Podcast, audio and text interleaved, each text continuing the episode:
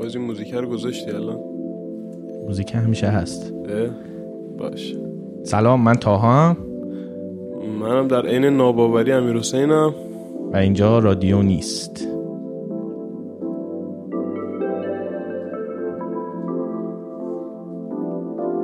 باز زود شروع کردیم.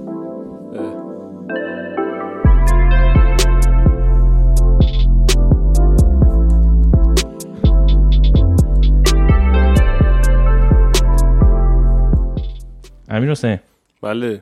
من برای این اپیزود دنبال یکی میگشتم که عکاس نجومی خفنی باشه. خب. و در این حال که اطلاعات خیلی زیادی راجع به عکاسی نجومی داره راجع به خود فیزیک نجوم و اینا بره تحقیق کنه. یک اعتباری داشته باشه در این زمینه که بتونیم یکم باش صحبت کنیم یکم باش بحث کنیم. بعد با امین تفرشی تماس گرفتم. جواب نداد. بعد رفتم سراغ اون یکی اوشین. بعد اونم جواب نداد. خلاصه با یه 7 ده نفری من دی ام زدم. هیچکی جوابم نداد. حیف شد دیگه. بعد یهو یادم افتاد خب امید خودمون هست دیگه. همین بغل رفیق خودم. دیگه گزینه 11 هم رسیدم به امید. گفتم بالاخره یکی رو باید بیاریم دیگه. این شد رو زدی دیگه آره به امید مسیج دادم گفتم امید پاشو بیا. امیدم قدیمی ترین دوست منه که الان تو ایرانه. یعنی باز تو دوستان می‌تونستم سراغ آدم های دیگه برم. ولی بقیه جلای وطن همه رفتن آره. امید قدیمی ترین دوست صمیمی منه که الان هست. همچنان. امید قدان سلام کن. سلام امید هستم. یازدهمین نفری که تاها اومد سراغش برای این اپیزود. قیافت کاش می‌تونستم ببینم. ما که گفتم همین تفرشی آره چشام داشت میافتاد بیرون. یعنی فکر نمی‌کردم. امید یکم بعد به میکروفون نزدیکتر بشی فکر کنم. رفتی دیشب تو رصد بودی تو هنوز آره آره دیشب گرمسار رفته بودیم ما با یه تعداد از بچه ها بابت رصد آسمون و آموزش عکاسی. با همین برنامه آسمان شب بود که تبلیغش کردی؟ آره برنامه مؤسسه آسمان شب بود که تقریبا الان یک ماهی هست همکاری کم و بیشی باشون داریم. آسمان شب همونی که همین تفرشی را انداخت؟ آره همون مؤسسه هنوزم. هم خودشه؟ هنوز برادرش هستش. برادرش مسئول اصلیه خودش الان مؤسسه چیکار است. می‌کنه غیر از اینکه عکس می‌گیره؟ ببین می‌تونم بگم بین ما ایرانی ها تنها عکاس نجومی حرفه‌ای الان بابک همین تفرشیه. بعد؟ خودت دیگه. جان؟ میگم بعد خودت نه دیگه نه. ببین منظورم از لفظ حرفه‌ای کسیه که در واقع درآمد اصلیش از این کار میگذره. شغلش اینه. شغلش اینه. آره تنها کسی که ما الان داریم تو ایران توی این زمینه که عکاس حرفه‌ای هستش بابک همین تفرشیه. الان برای نشنال جغرافی داره کار می‌کنه و عکاس شب نشنال جغرافی هستش. آه عکاس نشنال جغرافیه آره. ایول آفیشال الان عکاس نشنال جغرافیه. چند تا پروژه هم داره ولی؟ آره پروژه هایی که داره یه سری پروژه های واقعا خوب و مفیدی هستن. یه پروژه اصلی که دارن خیلی خوب پیش میبرنش با اوشین. پروژه توان هستش. The World at Night جهان در شب. و میاد مناظر مهم شب. مناظر مهم زمینی رو توی شب به تصویر می‌کشه. حالا این مناظر مهم منظورمون چیه؟ می‌تونه یه آثار باستانی باشه. می‌تونه یه سنگ نوشته یک در واقع دیوار نوشته قدیمی باشه. می‌تونه یه بنای تاریخی باشه یا حتی می‌تونه بناهای معمول شهری باشه. که ببینیم توی شب چه اتفاقی براشون میفته با در واقع اجرام آسمانی و ترکیب اینها میاد در واقع یک عکس نایتسکیپ رو تشکیل میده. که هدف اونها دنبال کردن این عکس هاست این ژانر از عکس هاست. خیلی سال هاست داره این کار می‌کنه. من بپرسم nightscape چیه؟ خیلی زشته. نه. نه خوبه کار اتفاقا. بدی کردم. نه اصلا. بگو چی. nightscape یه ترکیبی از night photography و landscape هستش. landscape photography که سختتر داره میشه. حالا من گفته باشم. که میاد میشه عکاسی مناظر شب. آه. یعنی عکاسی از مناظر در شب. و در واقع حالا ترکیب اونها با آسمان شب که می‌تونه کهکشان باشه مرکز کهکشان باشه یا صحابی هایی باشه که ما چشممون نمیبینتش ولی دوربین به دلیل حساسیت بالا اینو ثبتش می‌کنه ببین مثلا یه عکسی گرفته از آرامگاه کوروش تا تو شب با کهکشان رایشیری اون پشتش به این میگن عکس نایتسکیپ آها. یعنی خب. عکس landscape ی که توی شب, شب گرفته گرفته شده شده. با حضور okay، okay، okay. ستاره. الان بهترم مرسی بعد چیزه من یادم بچه که بودم برنامه چیز بود آسمان شب آسمان بود چی بود. توی آره. شبکه چهار؟ سیاوش سفاریان پور آره یه بار داشتیم همینجور نگاه می‌کردیم می‌کرد دوستای داداش هم که خیلی اهل چیز خونه ما بود اهل نجوم و ایناست زدیم شبکه چهار گفت اینو ببینیم. بعد همین اف... امین تفرشی اومده بود. یه دونه تیکه شهاب سنگ هم خودش آورده بود یعنی آره. که می‌گفت این چیز بعد یادم همین صفایان پور مثلا پشماش ریخته بود. میگفتش که میگفتش این سنگ چی دست تو چی کار می‌کنه؟ آره نه ببین یه چیز تقریبا میشه گفت متداولیه. خیلی متداول نه ولی تقریبا بین منجما و کسایی که دنبال این داستان میگردن جوینده یابنده است یعنی پیدا می‌کنن. من مرداد ماه فکر کنم بعد از این همه سال عکاسی اولین باری بود که وسط تابستون می‌رفتم کویر. آره هیچ وقت این کار رو یادم نمیره. یعنی یه ذره سخت بود این حرکت برای خودم تصورش. ولی من کویر مهمون علی متینفر بودم. یک عکاس نجومی خیلی قوی دیگه. و به محض اینکه ما وارد خونش شدیم من یه قفسه ای دیدم. یه سری سنگای عجیب غریب سنگای گرانیتی بود سنگای بلوری بود. بعد یه سنگی خیلی توجه منو جلب کرد. کاملا یک حالت سیغلی داشت. کاملا همون لحظه من متوجه شدم که اوکی این یه شهاب سنگی علی از یه جا پیداش کرده. شروع کردیم صحبت کردن. آره گفت این که چیزی نیست یه دو سه تیکه دیگه هم اون پشت هست. بیا اینا رو هم ببین. آره اگر دنبالش بگردیم در مناطقی که می‌دونیم این اتفاق بیشتر میفته خیلی راحت می‌تونیم پیداش کنیم. چجوری؟ یعنی یه سری آدم هستن میرن دنبالش که پیدا کنن یا نه؟ اتفاقی پیدا ببینیم ما تو ایران یه موزه شخصی داریم نام گردانندش رو فراموش کردم ولی می‌تونم اطلاعاتشو بعدا در اختیارت بذارم. که جستجوگر شهاب سنگه. آره جستجوگر شهاب سنگه و دنبال این سنگ ها میگرده. کسیه که دقیقا هدفش و در واقع این روند زندگیش به این سمت رفته که الان یه موزه شخصی رو برای خودش راه اندازی کرده.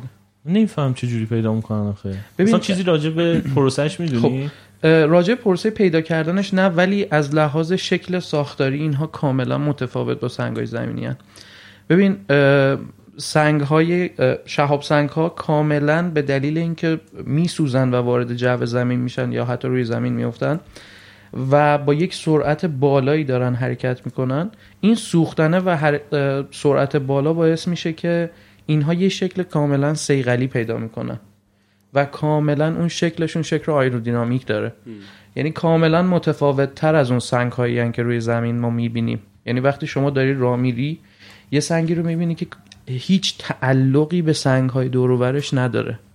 کاملا متفاوت از سنگ های دور و برشه اگر این ویژگی ها رو داشته باشه این ویژگی های خاص رو داشته باشه کاملا می‌تونه توی اون رده قرار بگیره که حالا میشه روش آنالیز انجام داد و بررسی کرد که ببینیم متریالش حتی چی بوده. ولی جایی باید دنبالش بگردی که می‌دونید یه زمانی اینجا شهاب سنگی خورده یا همجوری نه. همین یعنی اتفاقی پیدا نگاه, میشه. نگاه نمی‌کنن تو آسمون اه شهاب رد شد بعد بگن خب احتمالا بقایاش فلان جا افتاده. ببینین یه چیزی باید باشه که سا- بستگی به این داره که چه سایزی چه سایزی باشه. ما این ذراتی که ما بهشون میگیم شهاب سنگ اندازه هاشون خیلی بزرگ نیست وقتی که وارد جو میشن. یعنی شاید از اندازه یه دونه شن شروع بشه کوچیکاش رو میگیم بزرگاش رو نمیگیم که یه چند وقت پیش چین فکر کنم یکی دو هفته پیش یه دونش رد شد کل شهر رو روشن کرد از سوختنش. یه دونم تو روسیه خورد. آره یه دونم دو تو سال روسیه پیش رد. شد یکی دو سال پیش و- یه آذرگویی رد شد. اینا که یه ذره سایزشون بزرگتره و با یه نور خیلی زیادی میسوزن بهشون میگن آذرگویی اه، چی داشتیم می‌گفتیم؟ آها. اه، اینها سایزشون متفاوته. می‌تونه از یه دونه شن سایز شروع بشه تا خیلی بزرگتر. اه، ولی موضوعی که مطرحه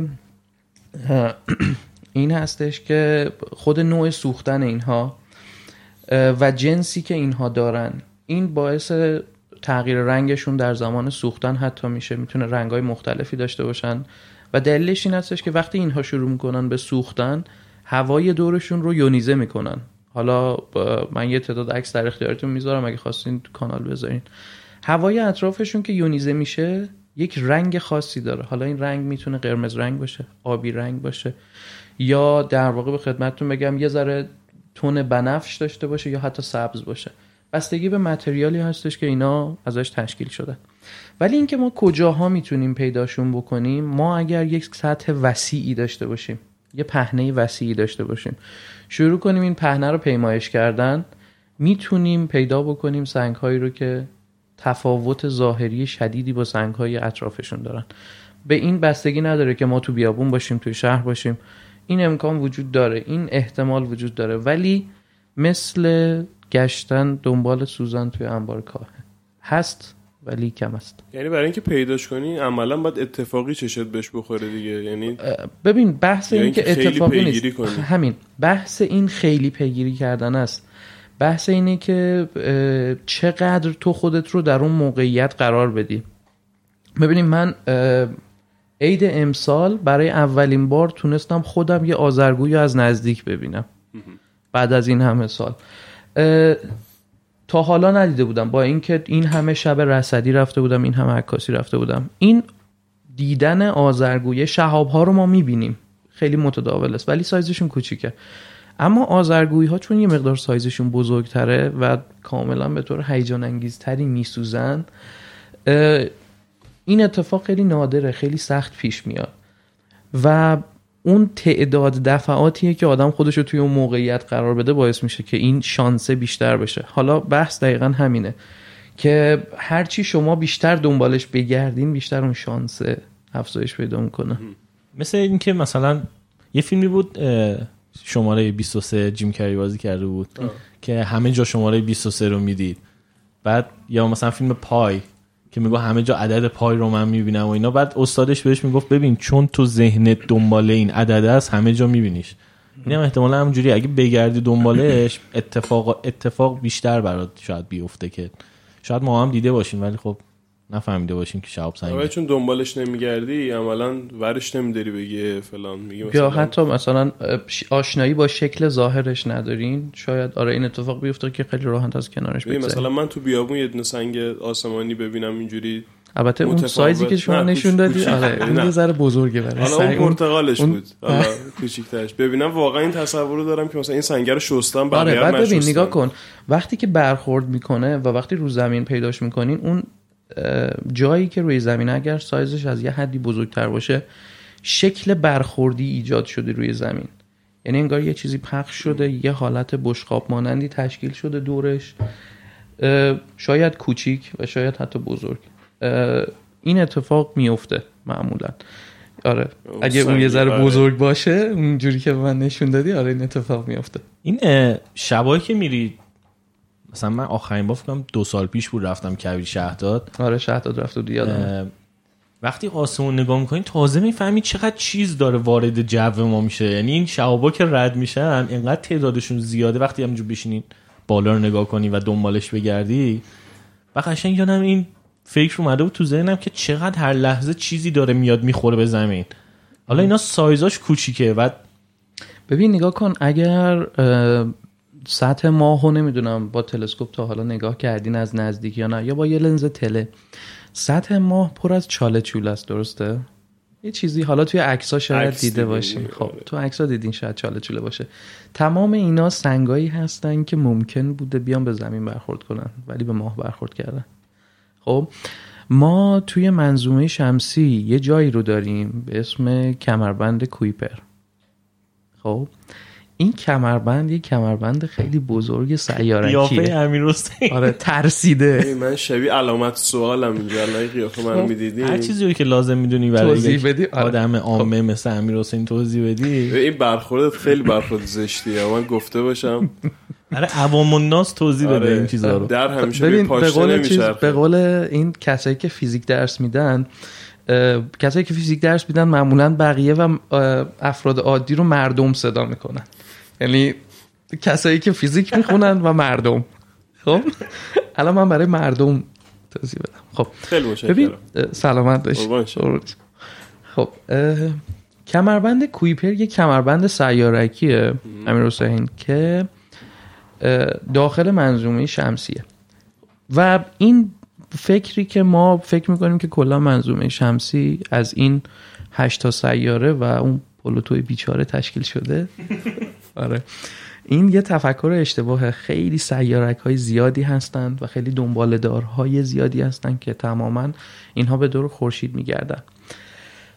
حالا این کمربند کویپر داستانش چیه؟ اگر مشتری نبود که جاذبش باعث بشه این سیارک ها به سیاره های درونی منظومه شمسی نزدیک نشن اینها کاملا همیشه ما داشت در واقع در حمله بودن به سمت زمین. ولی جاذبه مشتری میاد جلوی اینها رو می‌گیره. یعنی یه جوری دفعشون می‌کنه که اینها به سمت سیارات داخلی منظومه شمسی کشیده نشن. سیارک های داخل کمربند کویپر اونقدر زیادن یه سری مواقع که کمپین هایی تشکیل میشه از طرف ناسا برای نامگذاری این سیارک ها این سیارک هایی که توی منظومه شمسی همینجوری در حال گردشن. و خیلی هاشون حتی تا الان دیده نشدن یا اگر دیده شدن تازه دارن نامگذاری میشن. آره. ببین اینکه راجع به ماه گفتی می‌خورن به ماه بر همین به زمین نمی‌خورن کلا یه چیزی وقتی میری راجع به نجوم و تاریخچه زمین و اینا می‌خونی یه چیزی که خیلی جالبه اینه که چقدر همه چیز شانسی بوده. یعنی چقدر همه این اتفاقای شانسی افتاده که الان زندگی رو زمین وجود داره نمی‌دونم مثلا دقیقا. ببین ما یه اصطلاحی رو داریم به اسم کمربند حیات. کمربند حیات جاییه که یه سیاره نسبت به ستارش قرار می‌گیره و دقیقا بهش میگن habitable زون کمربند حیات. جایی که ممکنه حیات رخ بده. ما الان خیلی سیاره ها و ستاره ها یعنی در واقع خیلی منظومه ها کشف شدن که سیارهشون مثل زمین توی یک فاصله هابیتبل قرار داره. و ناسا داره این پیمایش رو همین جوری انجام میده. هی داره بیشتر میشه این پیمایشه که اصطلاحا بتونن این اگزوپلنت ها رو کشف بکنن. دقیقا این داستان اینه. کاملا شانسیه. ما می‌تونستیم یک مقدار خیلی جزئی به خورشید نزدیکتر باشیم. و جو زمین الان مثل جو سیاره زهره باشه. که توش تماما و فقط و فقط بارونهای اسیدی میاد. جوش بسیار غلیزه از در واقع رطوبت, های اسیدی. کاملا جو این سیاره اسیدیه. یا می‌تونستیم یه مقدار دورتر بشیم که چه اتفاقی بر ما میافتاد. مثل مریخ تماما یک بیابون برهوت خشک بود و سرد. یه سوال بپرسم. جا. دعوا نمی‌کنین منو؟ نه. نه اوکی. تو ب... آره. هر جایی که نیاز به توضیح داره تو باید سوال بپرسی. می‌دونم. خب این سوال شخصی خودم. جوابش هم می‌دونم ولی می‌خوام بپرسمش. پیدا کردن این سیارک ها خب این پیمایش هایی که ناسا می‌کنه چه فایده ای داره؟ یعنی به چه دردی می‌خوره آخرش؟ تهش که چی؟ آره جدی. خب ببین یعنی یه مسئله؟ که هستش اینه که اه، خب بذار یه مثالی بزنم. ژاپن اومد امسال یه ژاپن اومد امسال یه ماهواره ای رو فرستاد به فضا و این صرفا فقط ماهواره نبود. یک پرتابی بود که می‌خواست یک نمونه برداری و یک تصویر برداری از یک سیارک انجام بده. این فضاپیمایی که ژاپن فرستاد هایبوسا بود فکر می‌کنم اسمش. این روی یه سیارک رفت فرود اومد. سمپل ازش گرفت عکس ازش گرفت. خب این یه کار خیلی بزرگه درست کار کار تحقیقاتیه. ولی نتایج در واقع بزرگی به همراه داره. ما شاید الان نبینیم ولی این شناختی که از اطرافمون و شناختی که از عالم بهمون میده اون مهم هستش توی این زمینه. ببین بعد از تقریبا نزدیک به پنجاه سال از اولین نفری که پاش رو روی ماه گذاشت چند وقت پیش هند یه فضاپیمایی رو فرستاد به اسم چاندرایان دو. و هدف این بود که این فضاپیما بره روی قطب جنوب ماه بشینه و نمونه برداری کنه. چرا؟ چون حد زده میشه که در قطب جنوب ماه یک پهنه یخی وجود داره زیر سطح ماه. دلیلش این بود. ببین این کارها کارهای تحقیقاتیه درست تو ایران خیلی بهش بها داده نمیشه یا بهای کمی بهش داده جالب میشه هند داره رو ماه انقدر چیز می‌کنه. خیلی دارن سرمایه گذاری ببین، ببین خیلی واقعا سازمان فضایی قوی داره. آره هند. چند سال پیش چند تا موشک زد به ما که بره تو عمق. یعنی زد که همون فکر کنم اون که تو میگی اصلا همینه. این رفت خب با محکم خورد به ما که بره لایه های زیری رو چیز کنه سمپل برداری کنه.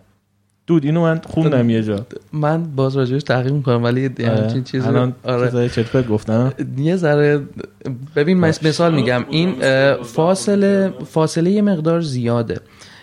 خود چاندرایان دو که فرستادنش تقریبا نزدیک به فکر می‌کنم چیزی در حدود یک هفته توی راه بود. باید دقیق تر چک کنم. ببین موضوعی که هستش اینه که ما همینجوری نمی‌تونیم این فکر رو بکنیم که وقتی یه پرتابی انجام میشه این پرتاب مستقیم میاد میره به سمت اون هدفی که می‌خواد. نه پرتاب های فضایی یه ذره داستانشون کاملا متفاوته. خود مأموریت آپولو که انجام شد این به هیچ عنوان مستقیم به سمت ماه نرفت. اول یک چرخش دور زمین داشت شتابگیری کرد. و بعد از شتابگیری شروع کرد حرکت کردن به سمت ماه و به سمت ماه که در واقع رسید نزدیک ماه که رسید دوباره دور ماه چرخش داشت و یک کاهش سرعتی رو داشت که بتونه فرود بیاد که در واقع دو تا پارت شد فضاپیما. یه پارت توی فضا در حال گردش موند به دور ماه اه، و ایگل جدا شد از اون فضاپیمای اصلی که اومد روی سطح ماه نشست و اون جمله معروف ناسا که توی اتاق فرمان پخش شد که The Eagle has landed. این دقیقا مربوط به فضاپیما بودش. یه آره، مقدار کلا داستان پرتاب ها متفاوت الان چک کردم. می‌گفت یه دونه چیزی و یه دونه لندر رو می‌خواسته بفرسته رو ماه که چیز شده کرش کرده. آها کرش کرد آره. که من فکر کردم نقشش رو این بوده ولی خب سوتی دادن. چیز نه ببین این اتفاق خیلی میفته پرتاب های فضایی یه مقدار معادلات خیلی خیلی پیچیده ای دارن. یعنی یه مقدار که فکر کنم منظور از یه مقدار یه مقدار خارج از تصور ما ایرانی ها. آره. rocket science. rocket science که میگیم درسته. خیلی خیلی پیچیده است. وقتی که شما هر کدوم از launch هاتون چیزی نزدیک به 10 میلیون دلار الان البته با کمک اسپیس اکس این هزینه اومده پایین. وقتی که هزینه های launch های یک هزینه های میلیاردیه معمولا باید سعی بکنین که ریسک به مینیموم ترین حالتی که می‌تونیم حتی تصور بکنیم برسه. چرا؟ به خاطر اینکه اگر launch launch ی باشه که خب صرفا تجهیزات داخل launch در واقع محموله باشه خب میگیم تجهیزاته. ولی وقتی این اتفاق برای شاتل دیسکاوری افتاد و چند نفر سرنشین جونشون رو از دست دادن و به این اومد ختم شد که کلا پروژه شاتل ها کنسل شد.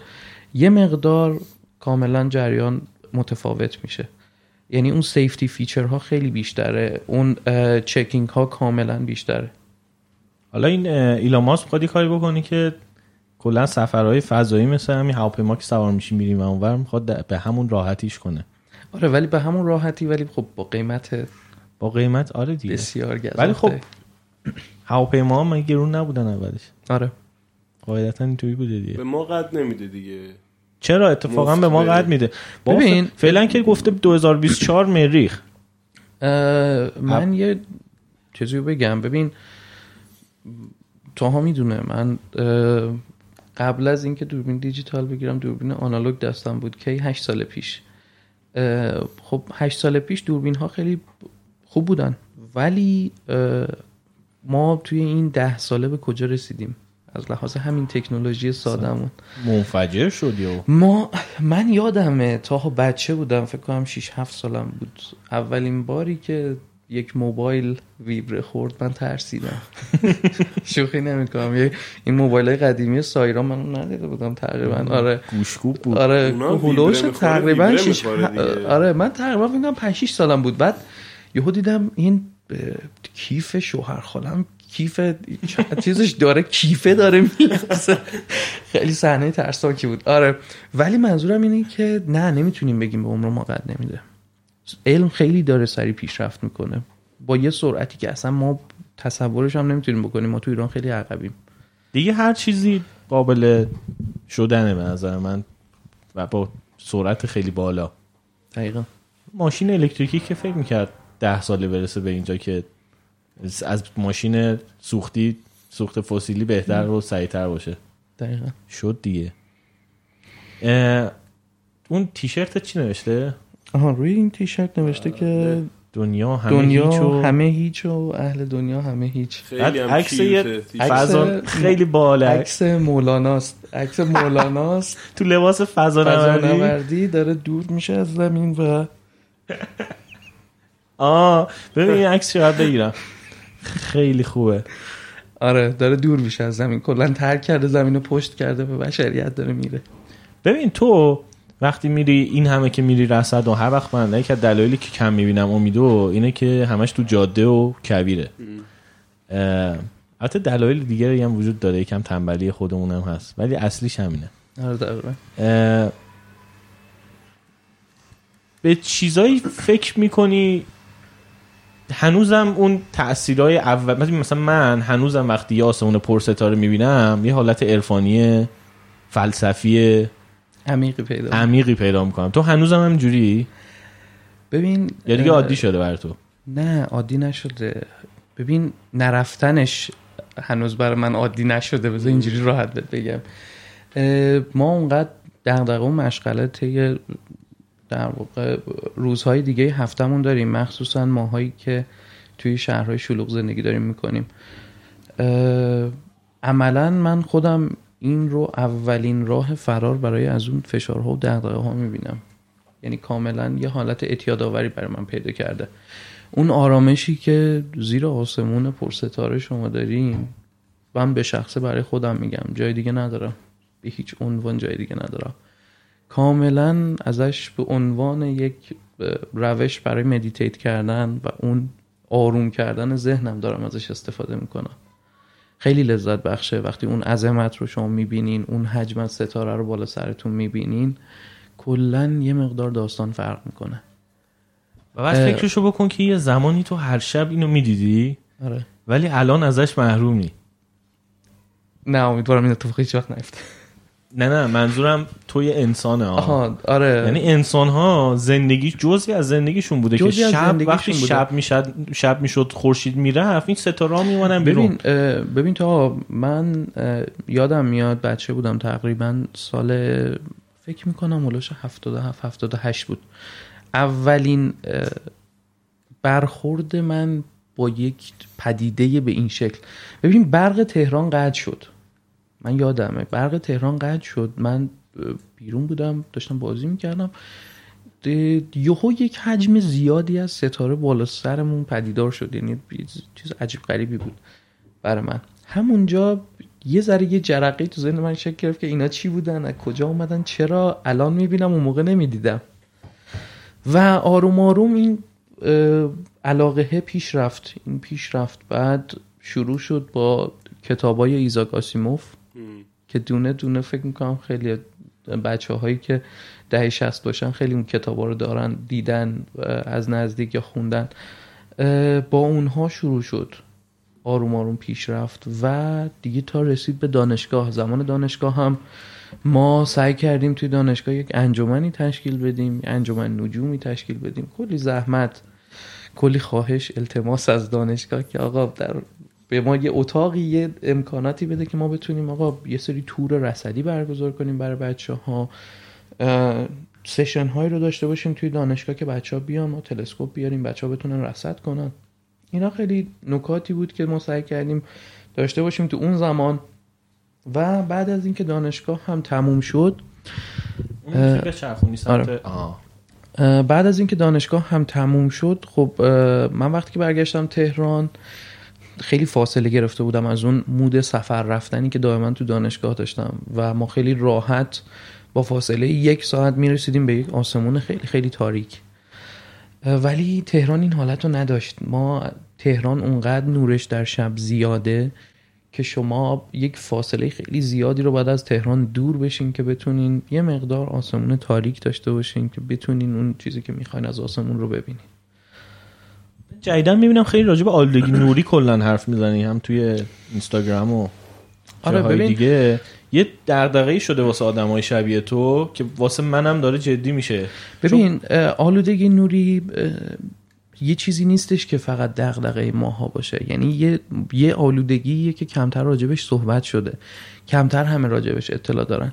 ببین نمی‌دونم تا حالا شده خوابیده باشین بعد صبح حالت کرخت از خواب پا میشی. انگار خوابت کامل نبوده.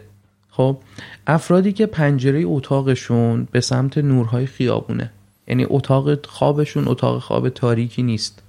این رو خیلی تجربه می‌کنن. شاید ندونن دلیلش چیه ولی دلیلش اینه. دلیلش آلودگی نوریه که اون تاریکی کامل رو محوطه دو اطرافشون محوطه خوابشون نداره. یا کسایی که توی اتاق خوابشون نورهای سفید دارن. ببین نور سفید نور روز نور سفیده. خب این نور سفید باعث ترشح یه هورمون توی بدن ما میشه به نام ملاتونین. بدن ما رو جوری تنظیم می‌کنه که انگار ما توی روز داریم سیر می‌کنیم. خب؟ ترشح این هورمون باعث به هم خوردن ساختار بدن ما میشه اگه توی شب ترشح بشه. و ما با نورهای سفیدی که توی محل سکونتمون استفاده می‌کنیم یا توی شهر جلوی چشممون هستش این پدیده رو تشدید می‌کنیم. ببین موبایل ها جدیدن الان یه فیچری دارن که تو می‌تونی توی شب نور موبایلت رو تنظیم کنی که از اون حالت سفیدی که داره به یه ذره زردی بزنه. اینو امتحان بکنین. وقتی که نور موبایلت سفیده چشمت دیرتر خسته میشه. خب خستگی توی چشمت رخ نمیده. ولی وقتی که این نور موبایل یه ذره گرمتر میشه به سمت زرد میره. وقتی که داری تو مطلبی رو توی موبایلت می‌خونی آروم آروم حس می‌کنی چشمت خسته شده. خوابت میاد. دلیلش دقیقا همینه اون اختلاف است. ببین وقتی که غروب میشه نورها به سمت گرم شدن میرن اگه دقت می‌کنین. وقتی که این لامپ ها نبوده نور طبیعی نوری بوده که همه استفاده می‌کردن برای تمام کارهاشون. و وقتی این نور آروم آروم به سمت گرم شدن و شب می‌رفته خب زندگی و اون سیستم بدن همون روند طبیعیش رو طی می‌کردن. ولی مفید تموم می‌شده دیگه باید می‌رفتی میخوابیدی دیگه آره. عملا. عملا. اما ما با این نورهای مصنوعی که ایجاد می‌کنیم این چرخه رو به هم می‌زنیم. یعنی راجع به آلودگی نوری تا خیلی باید بیشتر کار بشه. چرا؟ چون آلودگی نوری یه چیزیه مثل آلودگی هوا مثل آلودگی صوتی. این تاثیر مستقیم روی بدن ما داره ولی چون راجبش صحبت نشده درک کمتری نسبت بهش هست. خیلی لمس نمیشه خیلی ملموس نیست. ولی یه موضوع خیلی خیلی مهمه که باید راجبش توجه بشه. اولین ایمپکتی که داره آره ما منجما و عکاس های نجومی و کسانی که دغدغه‌شون یه آسمون تاریکه رو تحت تاثیر قرار میده. ولی در واقع تاثیر اولیه روی افرادیه که شهرنشینن. تاثیر شدیدش رو روی اونها می‌ذاره. بعدم ببین همون حسه که به من دست میده وقتی آسمون پر ستاره رو نگاه می‌کنم ببین یه حس کوچیک بودن بهم دست میده که قشنگ تا سه روز یه فروتنی خاصی در آره وجود به قول چیز یعنی ه- اون اپیزود رادیو چهرازی رو من خیلی دوست داشتم که برمیگرده میگه نگاه می‌کنی می‌بینی داس نقره بالا سرمونه ام. چی داره میاد بر سرمون ام. آره اون عظمت حس می‌کنم اگه همه آدمایی که تو شهر هستن شب اون صحنه رو ببینن هر شب خیلی خیلی جامعه بهتری همه جا خواهم- خواهیم داشت. یعنی حالا من یه چیزی رو به عنوان تجربه بهت میگم. آره ما- ولی ما چند دسته آدم داریم. خب؟ یه عده هستن که آره این جذبشون می‌کنه. علاقه من میشن به اون عظمته. یه عده هست از این عظمته میترسن. وحشت می‌کنن از این عظمته. و یه عده دیگه ای رو هم داریم که این دسته سومه میان میگن فقط همین. این فقط همینه مثلا مثل اینه که براش بیای مثلا بتوون رو از خاک بیاری بیرون شروع کنه براش نوازندگی و طرف هیچ درکی ازش نداشته باشه. چی؟ که چی الان؟ آره یه دم هستن اینجوری هن. نه همه رو تحت تاثیر قرار نمیده. اونهایی رو تحت تاثیر قرار میده که یه مقدار بیشتر نسبت به محیط اطرافشون فکر می‌کنن. خیلی غرق نشدن توی روزمرگی. اونها رو تحت تاثیر قرار میده. الان توی ایران کجا رفتی که به هیچ وجه آلودگی نوری وجود نداشته؟ من خودم شهداد همچی رو تجربه ببین ما کردم. توی ایران اگر بخوایم تو با مقیاس جهانی مقایسه بکنیم آسمون های تاریک داریم ولی نه به تاریکی صحرای آتاکامای شیلی. ولی آسمون های تاریکی که ما توی ایران داریم سمت شهداد خودت گفتی سمت ریگجن باز آسمون های تاریکی داره. خور و بیابانک اینها جایی هستش که من در واقع تاریک ترین آسمون هایی که در ایران دیدم رو اونجاها تجربه کردم. بعد تو شب تو مثلا یه شهری هست 100 کیلومتر باش فاصله داری یا ولی نورش رو می‌بینی از ببین یه کاروانسرایی هستش نزدیک کاشان کاروانسرای سنگی مرنجاب. یه کاروانسرای شاه عباسیه. توی این کاروانسرا که وای میستی خیلی جالبه. روی سقفش از یه سمت که نگاه می‌کنی نور کاشان رو می‌بینی. یه سمت گنبد نوری قمه یه سمت تهران مشخصه. بعد به خدمتت بگم یک سمت هم اصفهان مشخصه. دقیقا به صورت گنبد گنبد هلالی شکل توی افق. توی افق کاملا این کیلومتر فاصله دارن دیگه ببین تقریبا آره چهار پنج ساعت تقریبا رانندگی چهار ساعت جاده خاکی رانندگیه باز دیده میشه باز کاملا دیده میشه آلودگی نوریه. یعنی شما تا توی اون فضای تاریک قرار نگیرین نمی‌بینین که وقتی از آلودگی نوری صحبت می‌کنیم و یک افق روشن دقیقا افقتون به صورت یک گنبد روشن دیده میشه. که این همون تشدید این نورهایی که روی هم انباشت میشن. امید به جای اینکه خودت رو حالت تو تغییر بدی می‌تونی اون رو کلا تو راحت بشین. آها اونو بیار جلو صورت خودت. بله اشاره می‌کنم که از اتاق فرمان به فرمان. اشاره کردم. چی می‌خواستم بگم؟ این تو عکسایی که از آسمون شب می‌گیری دو دستن. یکی هستن که تریل بهش میگن چی میگن؟ استار تریل بهش ستار تریل اونا رو ببین بذار کلی صحبت کنیم راجع به این که وقتی میگیم عکاسی شب منظورمون چیه؟ اگر کلی بیایم استروفوتوگرافی یا عکاسی نجومی رو مد نظر قرار بدیم ما چند دسته داره. ما یه عکاسی اعماق آسمان داریم. که عکاسی از اجرام سماویه. جرم هایی که بسیار بسیار از ما دور هستن می‌تونه کهکشان های دور باشه می‌تونه صحابی ها باشه می‌تونه خوشه های کروی باشه خوشه های ستاره ای باشه. اینها عکاسی از اینها میشه عکاسی اعماق آسمان یا همون استروفوتوگرافی و ما یک عکاسی یه استپ بیایم نزدیکتر بشیم به زمین. میشه عکاسی از سیارات. عکاسی از خورشید. اینها باز دستبندی خودشون رو دارن و ما میایم نزدیکتر میشیم میایم به عکاسی مناظر زمین می‌رسیم. که تلفیق اینها کلا مجموعه اینها میشه استروفوتوگرافی. حالا توی عکاسی مناظر شب ما چند ژانر عکس داریم. عکس هایی هستش که در واقع با لنز های واید گرفته میشه. لنز های با لنز های یا فیش های گرفته میشه و عکس هایی که با لنز های نرمال گرفته میشه. عکس هایی که با لنز نرمال گرفته میشه میشه تلفیقی از منظره زمینی و اعماق آسمان. مثلا یه سری عکس ها هسته شما یک کهکشانی رو با یک منظره زمینی می‌بینی. مونتاژ نه به صورت طبیعی. که این عکس در واقع هم عکس اعماق آسمانه هم منظره زمینه. که این در واقع یه حالت تلفیقی جدید هستش که عکاسای نجومی دارن انجامش میدن. و ملزم این هستش که شما دوربینتون یک به یک موتوری وصل باشه که با سرعت چرخش زمین داره میچرخه که اون چرخش خونسا بشه. اگر این چرخش رو ما خونسا نکنیم چرخش حرکت زمین رو چه اتفاقی میفته؟ ما وقتی دوربینمون داره با زمین میچرخه جزوی از زمینه.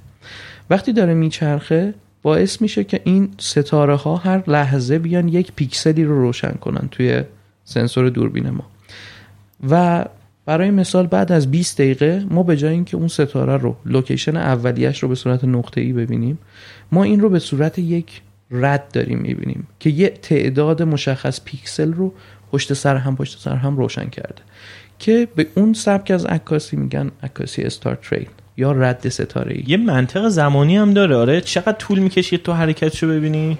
ببین منطق زمانی که هستش بر اساس سایز سنسوره که اگر ما بیایم معیارمون رو وسط قرار بدیم. یعنی دوربین های فول فریم قرار بدیم. نه کراپ نه میدیوم فرمت نه لارج فرمت بیایم اگر معیارمون رو دوربین های فول فریم در نظر بگیریم یه قانونی داریم به نام قانون 500 یا 500 رول که این قانون میاد میگه که 500 تقسیم بر فاصله کانونیتون میشه ماکسیموم زمانی که می‌تونین نوردهی بکنین البته این یه قانون قانون پایه است که موارد زیادی بهش اضافه میشه که من نمی‌خوام خیلی درگیر بکنم می‌خوام یه ساده سازی بشه. برای مثال اگر شما از یک لنز 20 میلیمتری استفاده بکنید ماکسیموم زمان نوردهیتون توی یه دوربین full frame میشه 25 ثانیه. که شما حرکتی نداشته باشین و اون ستاره برای شما کاملا به صورت نقطه ای دیده بشه. بیشتر از اون اگر زمان بندی کنین چرخش زمین باعث میشه که اون ستاره بیاد یک پیکسل دیگر رو روشن کنه یه پیکسل کنارش رو روشن کنه و همینجوری این روند ادامه پیدا می‌کنه. خب هر جایی که سوال بود خب ما سوال مردمی داریم. سوال ببین یه سری عکسایی که من می‌بینم از این اجرام آسمانی خب یه خورده بر من این حالت رو داره که میگه فتوشاپه خب؟ نمی‌دونم چجوری توضیحش بدم. عکس انگار غیر واقعیه. همش سی جی آیه همش سی جی آیه به قول تاها چجوری میشه فرقش رو فهمید؟ الان این عکسی که داریم می‌بینیم واقعیه. نه چون می‌دونیم ما الان توی شرایطی هستیم که تو اینستاگرام روزی 500 هزار تا چیز می‌بینیم. نمی‌دونی کدوم واقعیه کدوم غیر واقعیه. امید خودش یکی از کساییه که با اشاره می‌کنه به این قضیه. خیلی مقابله می‌کنیم ببین خب من سفر میرم زیاد سفر میرم برای این کار. دلیلش چیه؟ دلیلش اینه که عکاسی نجومی مثل در واقع یه عکاسی مستنده. چرا؟ چون پایه علمی داره. شما مثال نمی‌تونی یه عکس مستند جنگ رو بیا این عکس رو بشینی پشت سیستمت درست کنی. خب یه عکس از اونجا برداری. یه سربازی با تفنگش از یه جای دیگه برداری یه کسی که به قتل رسیده از یه جای دیگه برداری. اینها رو با هم مرج کنی توی عکس و یه عکس نهایی جنگ خیلی خیلی عالی تشکیل بدی وسط بر خودت. این دقیقا همین داستانه. تو نمی‌تونی یه عکسی که عکس مستند هستش رو بیای بشینی پشت سیستمت فتوشاپ رو باز کنی آسمونت رو از یه جایی برداری زمینت رو از یه جایی برداری. خب چون از ماه فولمونم من ماه کاملم خوشم میاد دوست دارم ماه کاملم یه خیلی گنده یه طرف عکسم باشه. می‌تونیم سوال بپرسیم. اگر آشنا نیستیم با این روند اگر نمی‌دونیم که چه عکسی واقعیه یا چه عکسی واقعی نیست. می‌تونیم سوال بپرسیم یا نه. می‌تونیم عکس های درست ببینیم و افراد درست رو شناسایی بکنیم و آروم آروم با دیدن عکس های اونها تشخیص بدیم که اوکی عکس درست چه ویژگی هایی داره؟ عکسی که واقعیه چه عکس واقع... چه ویژگی هایی می‌تونه داشته باشه؟ ببینین عکس هایی که برای مثال بابک همین تفرشی می‌گیره تماما این عکس ها مستنده. یعنی هیچ کدوم از این عکس ها رو شما نمی‌بینین که خارج از اون اردر مستند باشه یا مونتاژ باشه. یا یوری بلتسکی یکی از عکاسان توان هستش که واقعا شاهکار از لحاظ عکس هایی که ثبت می‌کنه. ما عکاس های ایرانی خیلی زیادی داریم که تو این زمینه واقعا دارن تلاش می‌کنن. یعنی سفرهای طولانی میرن که بتونن یک لحظه یک عکس رو ثبت کنن. نمی‌دونم می‌شناسین مجید قهرودی رو یا نه. نه. مجید قهرودی یک عکاس کاشانیه که هیچ وقت یادم نمیره. تقریبا پارسال مرداد ماه بود. ما برای ماه گرفتگی رفته بودیم دماوند که از دماوند و منظره ماه گرفتگی و کهکشان عکاسی بکنیم. ما رسیدیم توی دشتی تقریبا بعد از یه چیزی هلوش 4 5 ساعت پیاده روی و کوله کشی ما کوله پشتمون وسایل دوربین پشتمون ما رفتیم به سمت یه دشتی. رسیدیم یه جا منتظر شدیم غروب بشه. وسایل رو پنگ کردیم چادرها رو پنگ کردیم. هیچکی تا اون ارتفاع با خودش اسلایدر تایم لپس نمی‌بره. آره. ما کلی تجهیزات عکاسی همراه خودمون داشتیم. ما وقتی که رسیدیم و مستقر شدیم وقتی آفتاب غروب کرد دیدیم از یک از بالای قله. از قله دماوند یه چراغی هی داره چشمک می‌زنه. هممون مطمئن بودیم که تمام افرادی که با هم بودیم مطمئن بودیم که اون فردی که اون بالاست مجید قهرودیه مجید یه عادتی که داره اینه که سفرهای سخت میره برای یک عکس. اه، یه عکس داره از بالای قله توچال که سایه زمین رو ثبت کرده. یه پانورامایی که سایه زمین توش ثبت شده. این عکس جزء عکس رو- روز نجومی ناسا انتخاب شد. یک سایه زمین یعنی چی؟ آها سایه زمین یعنی چی؟ ببین وقتی که آفتاب شروع می‌کنه غروب کردن زمین به دلیل حالت کروی که داره وقتی آفتاب شروع می‌کنه غروب کردن و میره زیر افق وقتی ما منبع نوریمون پایین تر از یه لبه ای قرار می‌گیره یعنی در واقع کروچر زمین قرار می‌گیره شروع میشه آروم آروم یک سایه ای تشکیل میشه و این سایه میاد بالا. یعنی سایه- خود گردی زمین سایه میندازه رو خودش؟ بله بله. دقیقا. خب و این اتفاق برای بچه زمین صاف الان میان با تو صحبت می‌کنن. حتما بیان و به چالش میکشمشون راجع به اون هم خواستین صحبت می‌کنیم. آره، خیلی. صحبت خوبی داریم راجع به. اونها. ببین و این سایه آروم آروم به سمت بالا حرکت می‌کنه تا تاریکی مطلق. ما به اون سیاهی مطلق می‌رسیم توی شب اگر آلودگی نوری نداشته باشیم. این سایه زمین کاملا یک هایلایت ایجاد می‌کنه. همون لحظه اول غروب که خورشید میره پایین. این سایه رو مجید ثبت کرد و به عنوان عکس روز نجومی ناسا انتخاب شد. یک سایتی هستش تاها. اه، من پیشنهاد می‌کنم این سایت رو هر روز سر بزنین. این سایت صفحه اول بروزر خود منه. این بروزرم که باز میشه اولین عکسی که اولین تصویری که توی روز می‌بینم همینه. هر روز یک عکس نجومی.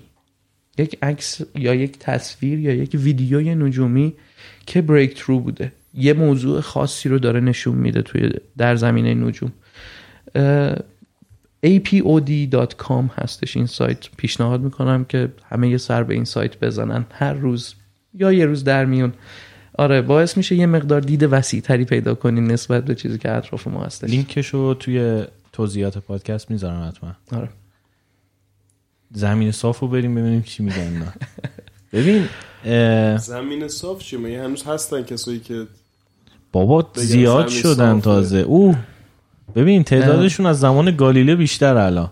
مرسی. خیلی following بالا رفیق Joe Rogan دیگه من کس دیگه نه زیاده. الان page ایرانی اینستاگرام هست با 20 هزار follower زمین صاف. البته من نیست چند تاش real ه ولی خب. حالا به آره. هر حال. آره. ببین 10 تاشم real باشه باز خیلیه. یه دونش هم. زیاده دیگه. Flat Earth Society یا این جامعه زمین, زمین صاف. صاف. اینها یک نشونه بارز از این هستن که یه جای آموزش ایراد داشته. جدی میگم اینو. یه جای آموزش ایراد داشته و نتونستن آموزش درستی رو به این افراد بدن. یا من اینجور موقع میگم که یه نشانه ای هستن از اینکه ما توی simulation داریم زندگی می‌کنیم. یعنی اوه. تئوری simulation رو. بعضا یکی از راه های اثباتش همینه. ببین می‌دونی که کلا troll بوده. یعنی از, سایتی- از یه شوخی شروع یه شده این داستان و 4chan. ش- این شوخی شوخی جدی شد. یه عده یهو اومدن هوا- هوادار و طرفدارش شدن. جدی گرفتن که ببین ما انقدر نشونه داریم. یعنی توی چیز برمیگرده میگه مارمولک میگه راه های رسیدن به خدا به تعداد افراد روی زمینه. ما به تعداد افراد روی زمین راه و روش داریم برای اثبات این که به قول گالیله اینجوری پامونو بکوبیم رو زمین بگیم این گرده و مرکز هستی نیست. خیلی ساده. اگر توی یک شب رصدی با تلسکوپ به سیاره ها نگاه بکنید به سیاره هایی که می‌تونیم ببینیم و توی اون شب رصدی قابل رصد باشن ما کاملا اون سیارات رو به صورت کره می‌بینیم. دیشب اتفاقا یه نفر از من داشت سوال می‌کرد که سوال می‌کرد که این مستندی که راجع به زمین تخت ساختش خیلی محکم. که این مستندی که راجع به زمین تخت ساخته شده دیدین؟ گفتم نه ندیدم. چرا؟ وقت ندارم. نه چرا باید من ببینم؟ نخواهم دید. آره وقت. هیچ وقت اینقدر وقت اضافه نداشتم که بخوام اونجوری هدرش بدم. من ولی دیدم. شروع کردم بهش نشون دادن پای تلسکوپ. زحل رو دیدیم و حلقه هاش رو مشتری رو دیدیم و قمرهاش رو که گالیله اولین بار دید قمرهای گالیلیش رو. و دونه دونه بهش نشون دادم که تماما این گرد بودنه مشخصه مشخصه که اینا توی یک فضا نیستن. شما وقتی زحل و حلقه هاش رو می‌بینین کلا این کانسپتی که این تخت و یه حلقه ای هم داره خیلی مسخره به نظر میاد به خاطر اینکه هر کسی کوچکترین تصوری از یک کره و دایره دورش داشته باشه متوجه این قضیه میشه. و ما نمی‌تونیم بگیم که خب اونا گرد هستن ما تختیم. نه خب این داستان خیلی مسخره است. یه چند وقت پیش من یه ترولی دیدم که دایناسورها چجوری منقرض شدن. یه internet meme بود که من داشتم. چک می‌کردم. بعد خیلی اتفاقی شروع کردم چک کردن این هشتگ flat earth troll یا flat earth meme می‌گفت که خب زمانی که دایناسورها منقرض شدن چه اتفاقی افتاد؟ از دید زمین تختا. نشون میده که یک شهاب سنگی داره به سمت زمین حرکت می‌کنه بعد تمام دایناسورها توی یه دیسک دیسک صاف وایسادن. بعد این شهاب سنگی خیلی اتفاقی وسط دیسک نمی‌خوره می‌خوره لبه دیسک. بعد لبه دیسک که می‌خوره این تقه می‌کنه. اینا همه پرت میشن تو فضا. اون خیلی خوب. اون بهترین میمیه که من دیدم راجع آره. ببین یه موضوع های علمی خیلی زیاده که بتونیم ما این رو اثبات بکنیم. راحت ترین روشش که ما بفهمیم که روی کره هستیم از لحاظ در واقع هندسی این هستش که شما می‌تونی از جایی که ایستادی به خاطر قطر زیاد در واقع قطر زیاد شعاع زیاد زمین شما ده هزار کیلومتر به سمت جنوب حرکت کن. خب؟ 90 درجه به چرخ. ده هزار کیلومتر به سمت غرب حرکت کن. صبر کن. دوباره 90 درجه بچرخ و ده هزار کیلومتر به سمت شمال برگرد. من گم کردم. خب؟ صبر کن. اتفاقی که میفته چیه؟ ما می‌رسیم به همون نقطه اولمون. می‌تونم شکلش رو روی کره باید بکشیم با هم. ولی تونستم تصویرش رو خب. ذهنم بسازم. عملا چی تشکیل شده؟ یه مثلثی تشکیل شده که تمام زوایاش 90 درجه است. ما این رو توی یک صفحه به هیچ عنوان نداریم و این اتفاق فقط توی یک کره میفته اگر ما توی یک صفحه بودیم و این 90 درجه اتفاق میافتاد عملا ما می‌رسیدیم یه جایی که باید یه ده هزار کیلومتر دیگه به سمت غر... به سمت شرق برگردیم که برسیم به اون نقطه اولیه‌مون انگار توی یک صفحه صاف هستیم دیگه. یعنی یه مستطیلی رو ما داریم یا یک مربعی رو داریم در واقع تشکیل میدیم چون فاصله هم برابر میشه مربع. یه مربعی رو داریم تشکیل میدیم که برمیگردیم به اون نقطه اولیه‌مون ولی وقتی توی یک کره ما قرار داریم این اتفاق باعث میشه که ما برگردیم به نقطه اولی که ازش حرکت رو شروع کردیم. هر کسی کوچکترین دانشی از هندسه داشته باشه متوجه میشه که ما توی یک صفحه نیستیم. خب همون کوچکترین دانش هندسه رو ندارن. آره یا کوچکترین از کوچکترین هر چیزی دانش داشته باشی باید به تخت بودن زمین شک حالا کنی. ببین یعنی یه نکته هست هستش که فکر می‌کنن زمین نه نه تخته. دشمنی نیست این که فکر می‌کنن و تصور می‌کنن که دانش بیشتری رو دارن یعنی یه جوری سوء علم هستش که فکر می‌کنن این چیزی که بهش اعتقاد دارن درسته. حتی من یه مطلبی رو خوندم این اینستاگرامر پاول لوگن یه اینستاگرامر آمریکاییه. این قراره با یه تیمی همراه بشه اینا قراره برن و این اج رو پیدا کنن. شاید باورتون نشه. واسه سال 2022 هم پلن دارن برای این داستان. که می‌خوان برن و این لبه رو پیدا کنن. امیدوارم برن و سالم برگردن. یعنی نرن بمیرن. به خاطر اینکه اگه سالم برگردن می‌دونن که هیچ لبه ای نبوده. و کلا این تفکرات اینا به پوچی تبدیل میشه. نه ببین یه چیزی هست اسم تئوری توطئه کسایی که به اینجور چیزا اعتقاد دارن بیشتر از این میاد که فکر می‌کنن دارن بهشون دروغ میگن. می‌دونی؟ یعنی از بیاعتمادی به ناسا به دولت ها به این دانشمندا میاد این قضیه که فکر می‌کنن کل این چیزی که تو مدارس داره درس داده میشه واسه گول زدن آدم هست. می‌دونی؟ یعنی این تئوری توطئه باعث میشه اون تفکر تئوری توطئه باعث میشه که این تفکر اشتباه شکل بگیره اینا میان میگن که اینا میگن میان میگن که. آره اینا میان میگن که ناسا عکسایی که از ایستگاه فضایی می‌گیره تماما با لنز های فیشای باعث میشه که یه کروی دیده بشه توی عکس های زمین. چرا ما با کشتی حرکت می‌کنیم؟ زمین کلا صاف به نظر میاد. آره. به خاطر اینکه میدان دید ما محدوده. یعنی ببین همین جمله. همین جمله کافیه که نقض کنه اون قضیه رو.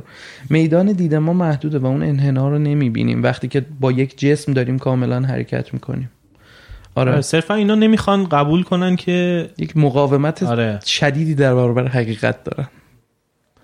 به- بعد دفاعشون هم از این قضیه اینه که خب دروغ زیاد بهمون گفته شده. دروغایی. که فهمیدیم که دروغ بوده. مخصوصا تو جامعه مثل جامعه آمریکا که مثلا اسنادش در میاد که فلان سال 60 سال پیش مثلا فلان کارو کرده دولت بعد الان تازه میفهم همش دروغ بوده و اینا.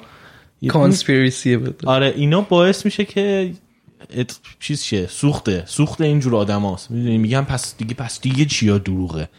از زمین زمینم پس صافه. می‌دونی این که میگن زمین گرده هم دروغه. ببین یه نمونه دیگه ای که هستش برای این داستان گرد بودنه همین عکس استار تریلیه که تو گفتی. وقتی که در واقع ما دقت می‌کنیم به این گردش زمین دور خودش ما عملا ستاره ها رو اگر به سمت شمال نگاه کنیم و در, در واقع شمال استوا باشیم ما یه دایره های هم مرکزی رو می‌بینیم که مرکزش, مرکزش در واقع ستاره شمال یا پولاریس هستش. این چرخش زمین به دور خودش هستش که باعث این تشکیل دایره های هم مرکز میشه. که ما اون ستاره میاد پیکسل هایی رو روشن می‌کنه که در نهایت اگر ما 24 ساعت کامل بتونیم ضبط بکنیم و ثبت بکنیم این گردش رو اون چرخش کامل 24 ساعت. یعنی یه دایره کامل ما می‌بینیم که این ستاره یک دایره کامل رو روی پیکسل های سنسور روشن کرده. این شهداد که رفته بودم دوربین و سپاه اینا هم برده بودم. بعد یارم زنگ زدم به امید گفتم این ستاره قطبی رو چجوری پیدا کنم؟ من چون می‌خواستم یه دایر... تایم دایره های. هم مرکز رو می‌خواست آره من خواستم time lapse بگیرم که این چرخش ستاره ها رو توی time lapse هم داشته باشم. تو می‌خواستم مرکزیتش ستاره قطبی باشه که این ستاره ها به یه مرکز این ستاره ستاره قطبی بچرخن. و خیلی باحال شد. اون time lapse رو واقعا من خیلی دوست داشتم و آره هست. فرستادی اونم چیز باحالیه ستاره قطبی که وسط افتاده. ولی دقیقا هم وسط نیستش. یه خودش هم یه لغزشی داره. خودش نه لغزش نداره. یه مقدار انحراف داره نسبت به مرکز. یک مقدار خیلی جزئی نسبت به مرکز انحراف داره که اون باعث میشه خودش یک چرخش خیلی خیلی جزئی داشته باشه. خیلی جزئی می‌دونستی زمان مصر قدیم یه, یه ستاره دیگه بوده. آره این تغییر هم می‌کنه. یعنی چون زاویه زمین هم عوض شده از اون موقع یه. مقدار آره دقیقا. این تغییر می‌کنه. نه فقط به خاطر چرخش زاویه زمین به خاطر حرکتی که کلا ما داریم نسبت به خود ستاره قطبی این اتفاق میفته ولی پیدا کردنش خیلی راحت هستش. یعنی چیزی که هر کسی باید بلد باشه و هر کسی بدونه که چطوری می‌تونه راهش رو توی شب پیدا بکنه اگر حتی گم شد. خب من یه سری من یه اخمی دارم؟ توی صورت امیرحسین می‌بینم. خب توضیح نوت. باید بلد باشه باید من بلد نیستم الان یه حس خب ببین اگر ما یه جا گیر بکنیم و خب موبایل خاموشه آنتن نمیده ماشین خراب شده هیچ راهی نداریم. خودمونیم و چند نفر دیگه. مجبوریم آها ببین مسئله دقیقا همینه. این اتفاق چجوری افتاد؟ این اتفاق فکر کنم یه سری بچه ها چهار نفر بودن پارسال. توی کویر مرنجاب گرفتار شدن و دو نفرشون فوت کردن. یه مدت کلا بسته بودن نمیذاشتن در واقع توریستا و رصدگرا برن که ما فقط چیز می‌کردیم. ناراحت بودیم از دستشون. ناراحتمون رو خیلی شدید اعلام می‌کردیم. راه راه ساده ایه پیدا کردن ستاره شمال. ما خیلی راحت می‌تونیم از روی صورت فلکی ها این رو پیدا بکنیم. یه آشنایی ساده با اینکه صورت فلکی دو به اکبر کجاست و دو به اسقر کجاست خیلی راحت با پیدا کردن این دوتا توی آسمون شب ما ستاره شمال رو می‌تونیم پیدا بکنیم. راه... پیدا کردنش کاملا راحته. یه موقع هست در طی سال که دو به اکبر توی آسمون نیست و غروب کرده. که اون موقع ها ما می‌تونیم از صورت فلکی ذات الکرسی استفاده کنیم برای, ستاره... برای پیدا کردن ستاره شمال. کاملا راه ساده و راحتیه ولی life saver می‌تونه باشه. ببینید تماما دریا نوردا توی قدیم برای پیدا کردن شمال از این روش استفاده می‌کردن. یعنی تو بعد جای دب اکبر و ذات الکرسی رو بلد باشی؟ بله بلد باشیم. این صورت فلکی یاد این بگیری؟ صورت این دوتا صورت فلکی رو یاد بگیرید که توی آسمون شب کجا هستن و چطوری میشه دیدشون. خیلی راحت شما می‌تونید شمالتون رو تشخیص بدید بعد جاشون ثابته اینا یعنی این صور ببین. فلکی که میگی؟ این صور فلکی هایی که میگیم تغییر شکل ندارن. جاشون مشخصه توی آسمون شب. یه سریاشون توی یه سری شبها دیده میشن یه سریاشون دیده نمیشن. برای مثال ما یک صورت فلکی رو داریم به نام صورت فلکی جبار. و یه صورت فلکی رو هم داریم به نام اه، عقرب این دوتا هیچ وقت همزمان توی آسمون نیستن. و یک افسانه یونانی خیلی قدیمی هست که میگه اه، عقرب پای جبار که یک شکارچی بوده رو نیش می‌زنه و جبار به آسمون میره و همیشه این دوتا با همدیگه در, در واقع در حال فرار از همدیگه هستن. عقرب داره دنبال می‌کنه از اون ور جبار داره فرار می‌کنه از این صورت فلکی آره. این داستان ها به این شکل جاهاشون مشخصه شکل هاشون مشخصه. و چیزی نیستش که شما بتونین گمش کنین. آروم آروم می‌تونین این صورت فلکی ها رو یاد بگیرین و آسمون براتون پهنه بازتری میشه. دید بهتری ازش دارین که چی دارین توی آسمون می‌بینین. توی مرنجاب مگه نور شهر معلوم نی از دور؟ خیلی دوره. تو- بالا سر خیلی نور در واقع این نور توی افق هستش توی هورایزنه. خیلی اذیت نمی‌کنه به هنگام رصد. می‌دونم ولی اونایی که گم شدن نمی‌تونستن نور شهر رو از دور یه نوری ندیدن که برن سمتش حداقل. ببین یه مقدارم شاید پنیک کردن و این چیزی هم زده بودن احتمالا. احتمالا. حالا جاج نمی کنیم ما. ولی این داستان که هر کسی باید این جهتیابی رو بلد باشه که بفهمه از کجا به کدوم سمت باید حرکت بکنه. اگر بدترین حالت ممکن اتفاق افتاد اون ورست کیس سناریوه باید بدونه چجوری هندل بکنه. ولی از اونجایی که ما خیلی بده که ما توی آموزش های مدارسمون نجوم بهش خیلی توجه کمی میشه در صورتی که ما خب در طی تاریخ ما منجم های خیلی قوی داشتیم تو ایران و منجم هایی داشتیم که کتاب هاشون به چندین چند زبان ترجمه شده ولی الان کاملا یک علم دور افتاده از مردمه. سیستم آموزش تو ایران خیلی کلا داره تغییر و مسیر میده. زبان انگلیسی رو دارم ور میدارم میگی نجوم. ولی خب این چیزی که میگی کلا واسه انسان ها ببین رابطه انسان و آسمان وقتی راجب تاریخچه علم و کلا تاریخ انسان می‌خونی یعنی چقدر رابطه نزدیکی بین انسان و آسمان بوده. چیه؟ من دارم یه ویدیو به امیر حسین نشون میدم که یک شهاب سنگی رد میشه. و قبارش میسوزه و یک شهاب سنگ دیگه از توی اون قبار شهاب سنگ قبلی رد میشه. من خیلی الان دیدن این ویدیو خوشحالم و ناراحتم که نمی‌تونم شیرش کنم به شما. توی چیز می‌ذاریم اینستاگرام می‌ذاریم. آره یا مثلا ببین امیر حسین یه کهکشانی داریم که شبیه کهکشان ماست آندرومدا. این نزدیک هم هست. نزدیک هم هست. ایشالا نزدیکتر هم میشه ولی دیگه ما اون موقع نیستیم. ما اون موقع نیستیم. چند وقت پیش خیلی اتفاقی تا من خور بودم سمت بیابانک هستش. و ما داشتیم با یکی از دوستامون عکاسی می‌کردیم. یه اتفاق ناگواری افتاد. سپای من مشکل پیدا کرد. هد سپایه شکست. و من سپایه ای نداشتم که مقر رو روش بذارم. مقر دوربین رو. وقتی میگیم مقر مقر همون تجهیزی هستش که دوربین رو با سرعت چرخش زمین میچرخونه که ما بتونیم نوردهی هامون رو بالاتر ببریم. یعنی اون قانون 500 رو ما بیایم کلا حذفش بکنیم. و من دیدم خب این امشب شب بارش شهابیه. من می‌خوام حتما عکس از این کهکشان رو بگیرم. الان دید خوبی داره آسمون تاریکیه. این بعدا دیگه دست من نمیاد. چیکار کردم به نظرت؟ این مقر رو گذاشتم روی صندوق عقب ماشین. بعد شروع کردم تست شات زدن. توی دومین یا سومین تست شات بود که این اتفاق افتاد. یه شهاب از کنار این کهکشان آندرومدا توی پرسپکتیوش رد شد. شیت. اون اون چیه اون وسط؟ این آره. کهکشان آندرومداست. این همسای از کهکشان راه شیری بزرگتره. چجوری اینقدر اشاره رو می‌کنم. دقیق افتاده تو عکس ببین نوردهی زیاد بوده. آقا اینا کامپیوتریه.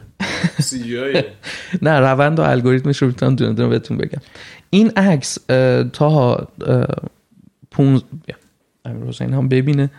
این عکس اه، 25 تا اکسپوژر سی ثانیه هستش. آها واسه همین میگی بعد همزمان با همزمان ستاره. به چرخه آره ببین ایول که کادر بتونی باید یکسان باشه که من بتونم بعدا این عکس ها رو روی هم انباشت بکنم که نویز تصویرم رو کم بکنم و تصویر واضح تری داشته یعنی باشم. تو به جای اینکه نور میترسم از این عکسه. یعنی به جای اینکه مثلا یه نوردهی 20 دقیقه انجام بدی آره. 20 تا عکس یه دقیقه آره چون ممکنه تو اون نوردهی 20 دقیقه حالا یه لحظه اینجوری دور پا- سپایه است دیگه آدمی دیگه. حالا توی شب یه حرکتی باشه یه اتفاقی بیفته تکون بخوره دوربین به خاطر همین اون تعداد رو می‌بری بالا و در واقع اون زمانبندی رو کم می‌کنی. نه تنها این اون عامل خطا رو کاهش میده بلکه باعث میشه سنسور دوربین فشار کمتری بهش بیاد. و در واقع نویز پایین تری ما داشته باشیم. ما این کار رو انجام میدیم که به نویز پایین تری برسیم برای عکاسیمون دیگه چی داری؟ والا یه تعداد عکس دیگه هم هستش. ما چند وقت پیش از طرف دوستان سازمان جغرافیایی رصدخونه رفتیم. خیلی آسمون تاریکی داشت. خیلی لذت بخش بود واقعا.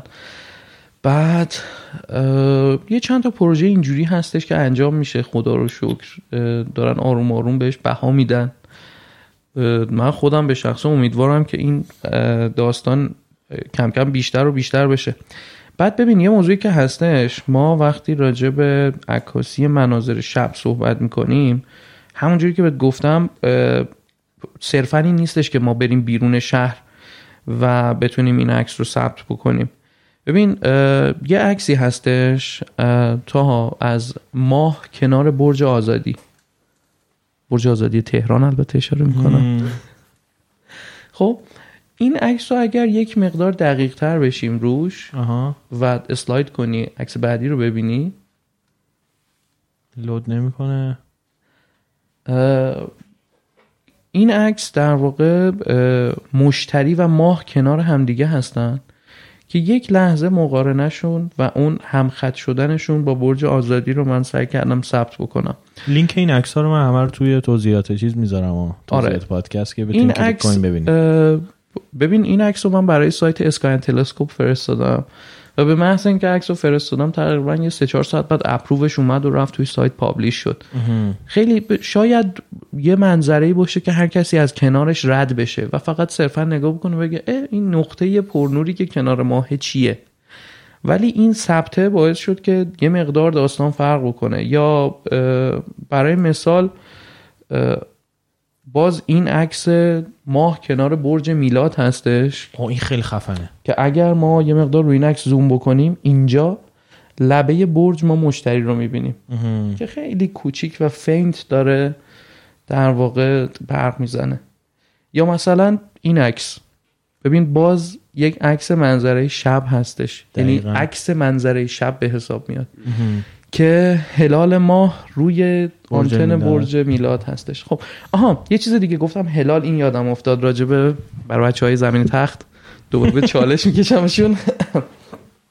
ببین ما وقتی یه جنس یه جسم کروی داریم و این جسم کروی دور یک منبع نوری میچرخه یک چرخشی رو داره دور منبع نوری و ما به عنوان یک ناظر ثابت بیرون این داستان وایستادیم و داریم اون چرخش رو نگاه می‌کنیم چی می‌بینیم؟ هر لحظه یه جای این کره روشن میشه. یه, ج... یه موقع های این کره داره کامل نور دریافت می‌کنه. ما این رو کامل به صورت واضح و دایره شکل می‌بینیم. یه جایی هست آروم آروم این میره توی یک سایه ای این سایه هی میاد جلو. ما این رو هلال می‌بینیم. و یه موقع هایی هم توی تاریکی کامل میره که ما نمیبینیمش. خب این دقیقا نشون میده که خود ماه یه کره است. حالا ما هلال سیاره زهره رو داریم. که اصطلاحا بهش اهله زهره میگن. چرا؟ این دقیقا دلیلش همینه. ما این اهله رو توی سیارات داخلی تر داریم ولی توی سیارات خارجی نداریم. چرا؟ چون اونها همیشه در واقع سمت کاملشون به ما هستش و ما میبینیمشون. و ولی سیاره زهره چون داخلی تر هستش و ما داریم این چرخشش رو دور خورشید می‌بینیم یک موقع های کامل در واقع نور داره بهش برخورد می‌کنه و ما سیاره زهره رو یک دایره کامل می‌بینیم. ولی یه موقع های این به صورت هلال دیده میشه. اتفاقا تا ما تقریبا 11 نوامبر فکر کنم میشه 20 آبان تاریخ شمسیش رو دقیق چک نکردم. ما گذر سیاره اوتارد رو داریم از جلوی خورشید که دم غروب دیده میشه. حتما منتظر خبراش باشین یه برنامه رصدی احتمالا براش داشته باشین. اونو من میام. آره.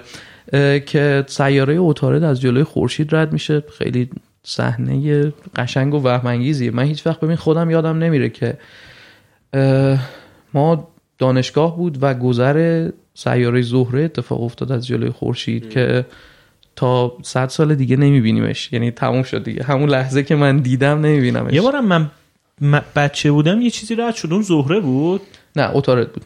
البته تقریبا چند سال پیش دوباره عطارد رد شده بود. در سال 95 94 یا 95 باز دوباره چون من یادم کوچیک که بودم. البته یه خورشید گرفتگی هم ما داشتیم سال 78 فکر می‌کنم توی ایران. اون هم باز بود من یادم منع شده بودم از اینکه برم پای پنجره و مستقیم نگاه کنم از توی تلویزیون داشتم live نگاه می‌کردم این داستان من یادم کوچیک بودم. رفتیم یه بار اون نیاوران آقای دالکی یه چیز داره بله بله آقای دالکی. اونجا رفتیم واسه همون گذر زهره بود. چی بود که رد شد از جلوی خورشید اون موقع؟ آره بعد چک کنیم اونو. که من یادم دختر خالم اینا تلسکوپ گذاشته بودن اونا خیلی پیگیر نجوم بودن. آره یه نسلی بود یه نسل خیلی قوی ما داشتیم توی در واقع نجوم بچه های دهی پنجاه خیلی قوی و محکم پیگیری کردن. الان یه مقدار ضعیف شده و ماها داریم سعی می‌کنیم و تمام توانمون رو می‌ذاریم که بتونیم جذب بکنیم باز. بتونیم یه نسل جدیدی رو در واقع معتاد آسمون شب بکنیم. که یه مقدار درگیرتر بشن همه. این گذر اتارو رو بگو من حتما میام. خیلی, آره. خیلی دوست دارم رو ببینم. کجا می‌خوایم برین ما احتمالا میدون آزادی باشیم. برای عکاسی ازش. میدون آزادی خیلی باله. یه بار یادم بهت گیر داده بودم برای عکاسی. آره. بعد یکی بود اون برداشت تزریق می‌کرد. آره اون هیچ وقت اون خاطره رو یادم نمیره. تا من داشتم عکاسی می‌کردم از غروب. بعد خیلی اتفاقی توی یک چند تا از عکسام دیدم. یه معتادی نشسته دور میدون و داره تزریق می‌کنه. اون توی عکسا بود. بعد جالبش اینه که امین حسین بعد تقریبا یه رو 20 دقیقه ماشین پلیس اومد به من گیر داد که چیکار داری می‌کنی؟ گفتم عکاسی گفتم عکاسی. گفت حق نداری عکاسی کنی. باید جمع کنی بری. آره یه بارم این اتفاق دم فرودگاه مهرآباد افتاد.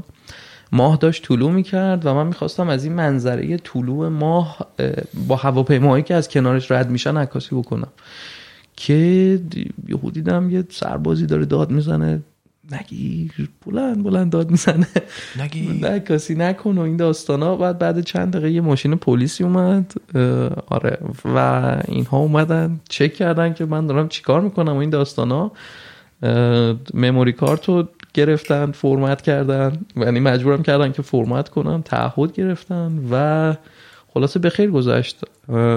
و خدا رو شکر عکسارم که من اومدم ریکاوری کردم بعدا. تهران فکر کنم آروم خب خدا رو شکر. آره عکس از دست نرفت. تهران فکر کنم تنها شهریه که عکاسی همه جاش ممنوعه. نه خیلی جا کلا توی ایران یه مقدار راجع به این بحث عکاسی یه ذره اذیت می‌کنن. ببین یه مسابقه شهرداری برگزار کرد شهرداری تهران. البته در واقع اداره هوای پاک فکر می‌کنم کنترل کیفیت هوای تهران. این اومد برگزار کرد. مسابقه time lapse شهری بود. ببین این جایزه پارسال برگزار شد. من به زور و زحمت یه time lapse رسوندم و برنده شد اون time lapse تو مسابقه.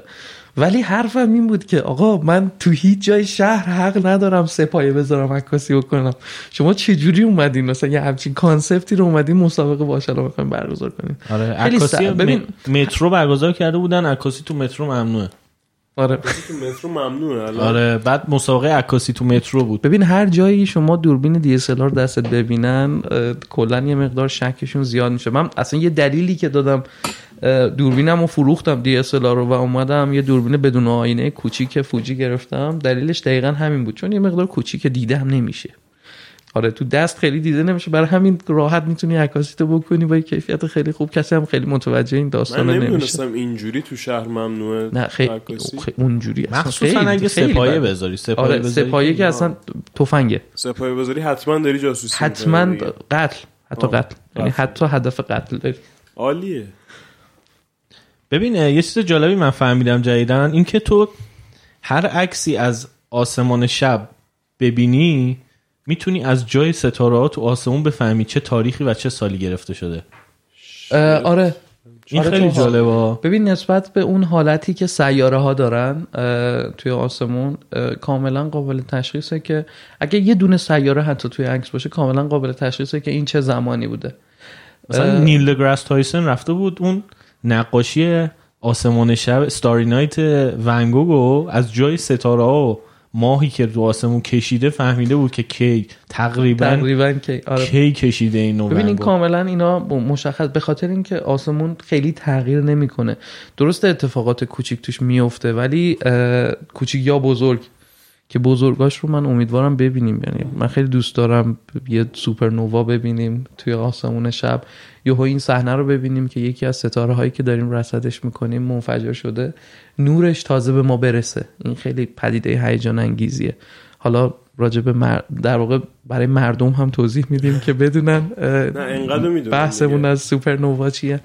یه ستاره وقتی از یه حدی که بزرگتر باشه وقتی که سوختش کن. شما حرف بزنید من برم دستشویی بیام. برو برو.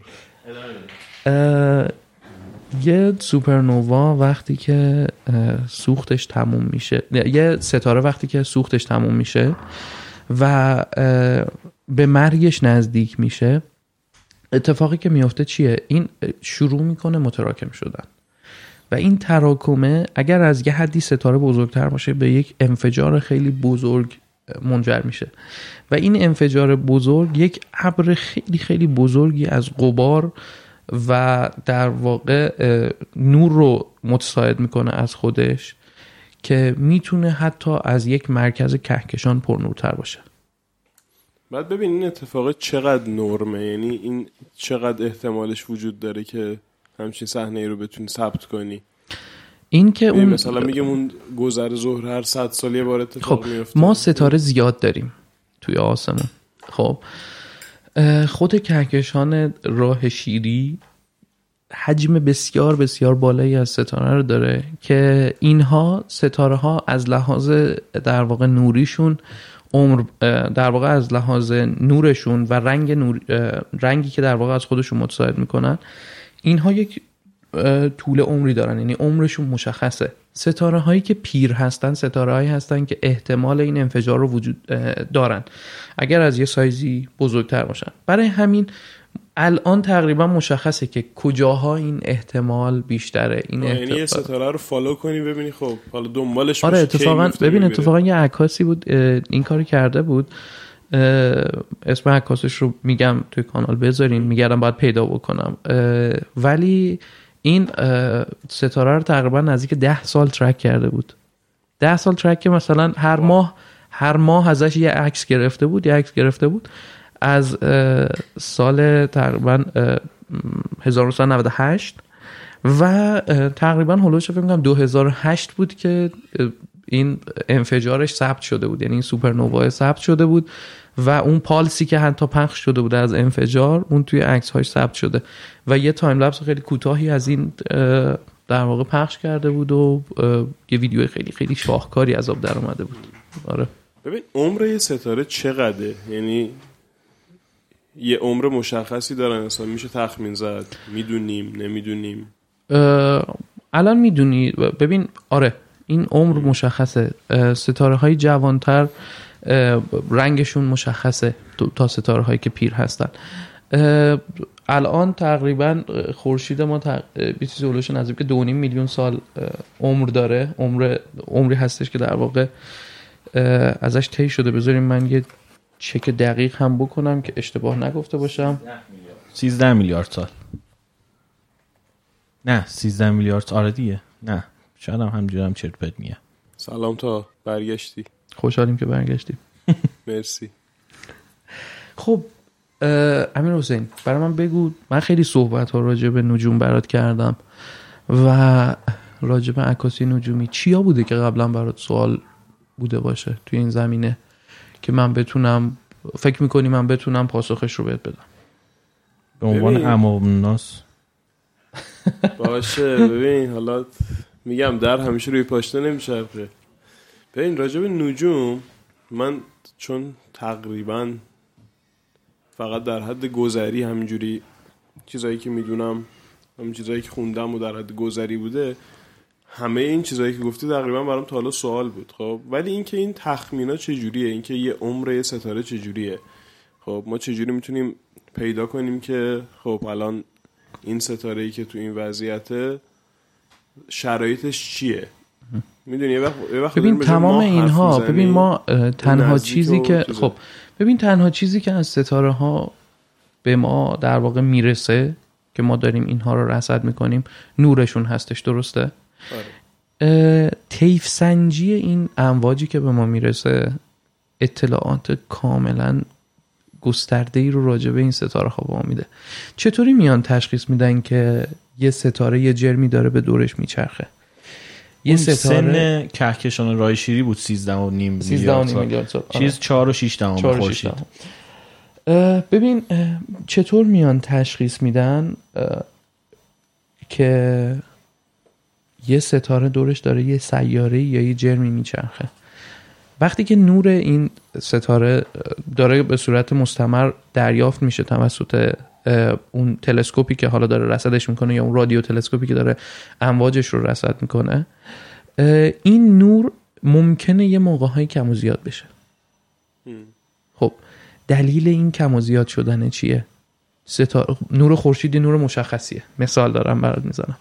اگر این نور کم و زیاد بشه چه اتفاقی میفته چه موقع میشه که ما توی زمین یهو تو روز کاملا همه چیز واضحه. بعد یهو خورشید تاریک میشه. که این اتفاق میفته امیر حسین موقع خورشید گرفتگی موقعی که موقع خورشید گرفتگی. جلوی- آره موقعی که ماه میاد در واقع جلوی خورشید رو می‌گیره به صورت سایه ماه میفته رو سایه. ماه آره. میفته روی زمین. که ما پنج دی یه خورشید گرفتگی جزئی داریم توی ایران. من هفته آینده دارم میرم به سمت قشم که چند تا لوکیشن رو پیدا کنم. برای این خورشید گرفتگی. یه تعداد از بچه ها و رصدگرا دارن سمت عمان میرن چون اونجا بهترین جایی هستش که میشه دیدش. یه تعداد بچه ها باز دارن سمت هند میرن چند نفر هم دارن سمت سریلانکا میرن از بچه هایی که ما میشناسیمشون. منظورم این هستش که آره این اتفاق این کاهش نوره اه، باعث میشه ما به صورت موقت اون نور اون ستاره رو کمتر ببینیم دیگه. خب این باعث میشه ما بفهمیم یک جرمی داره حرکت می‌کنه. یه جرمی داره میاد جلوی اون ستاره رو می‌گیره. تیف سنجی ها هم دقیقا به همین شکل هستن. این تیف سنجی هاست که باعث میشه ما اطلاعات زیادی رو از ستاره هایی که داریم می‌بینیم توی آسمون شب به دست بیاریم. یه سوال خیلی بچگانه بپرسم. البته ببین شاید بچگانه نباشه. نه این لیبل رو روش نزن. خیلی موقع ها سوال هایی که تا بچه ها می‌پرسن خیلی سوال های عمیقیه که نیاز به توضیح زیادی داره. بعدم تو چرا اجازه می‌گیری می‌خوای سوال کنی؟ سوال بپرس تو راحت سوال تو بپرس. همینجوری می‌خوام چیز شه. لوس می‌کنی خودت آره. این صداش خیلی چیزه کاملا دراماتیکه. آره. آره می‌خواد یه موقع های یه ذره لول بیاره پایین. قربونتون برم قربونتون. ببین خورشید گرفتگی جاییه که خورشید ماه میفته بین خورشید و زمین و سایش میفته روی زمین. درسته؟ آره درسته. پس چرا ما هر ماه ماه گرفتگی نداریم؟ آها ببین یعنی ببخشید خورشید خب, گرفتگی خب نداریم. ببین چرخش یه چرخش توی یه صفحه فلت نیست. و دلیلش اینه. چون این صفحه صفحه فلتی نیست یعنی اینها توی یک خط حرکت نمی‌کنن و حرکت داخل یک صفحه نیست توی یک فضاه وقتی توی یک فضاه و این حرکت نسبت به هم یک تناوبی دارن باعث میشه که ما همیشه این اتفاق رو نداشته باشیم. ولی اتفاقی که میفته چیه؟ ما به فاصله نزدیک نزدیک به هم یعنی هر موقع ما خورشید گرفتگی داریم به فاصله نزدیک از اون ما دوباره یک ماه گرفتگی رو داریم. خب اینها تناوب رو این تناوب رو اینها با هم دارن.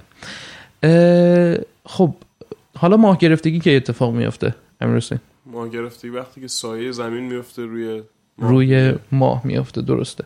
خب حالا اگه یهو بین خورشید و ماه در اگه یهو خورشید بیاد این وسط قرار بگیره چی میشه؟ خورشید دوباره ماه گرفتگی باید نه دیگه هممون از بین میریم. اه؟ آره دیگه هممون از بین میریم. خورشید نباید اونجا قرار بگیره. خورشید بین زمین و ماه قرار آره دیگه اون. هممون از بین میریم دیگه. هیچ وقت چجوری نمی‌فهمم. میشه آخه؟ چرا این حرفو می‌زنی نمی‌دونم. ماه دور یه مداری. دور آقا زمینه. چرا من اذیت می‌کنی؟ چه کاری بود؟ تو از اونایی خب. هستی که زمین صاف و راحت قبول می‌کنه آره نه، من میشه راحت از اون خب آدمام که خودم به نتیجه. نرسیدم ولی حسین، دانشمندا رو اینجا رو نگاه. کن این عکسی که دارم الان به امیر حسین نشون میدم عکس دماوند هستش بالای دماوند دقیقا بالای رأس دماوند سیاره مریخ هست آه. که مشخصه و بالاتر از اون ماه هستش که توی گرفت قرار گرفته. آره و کنارش خورشید پشتش به ماست.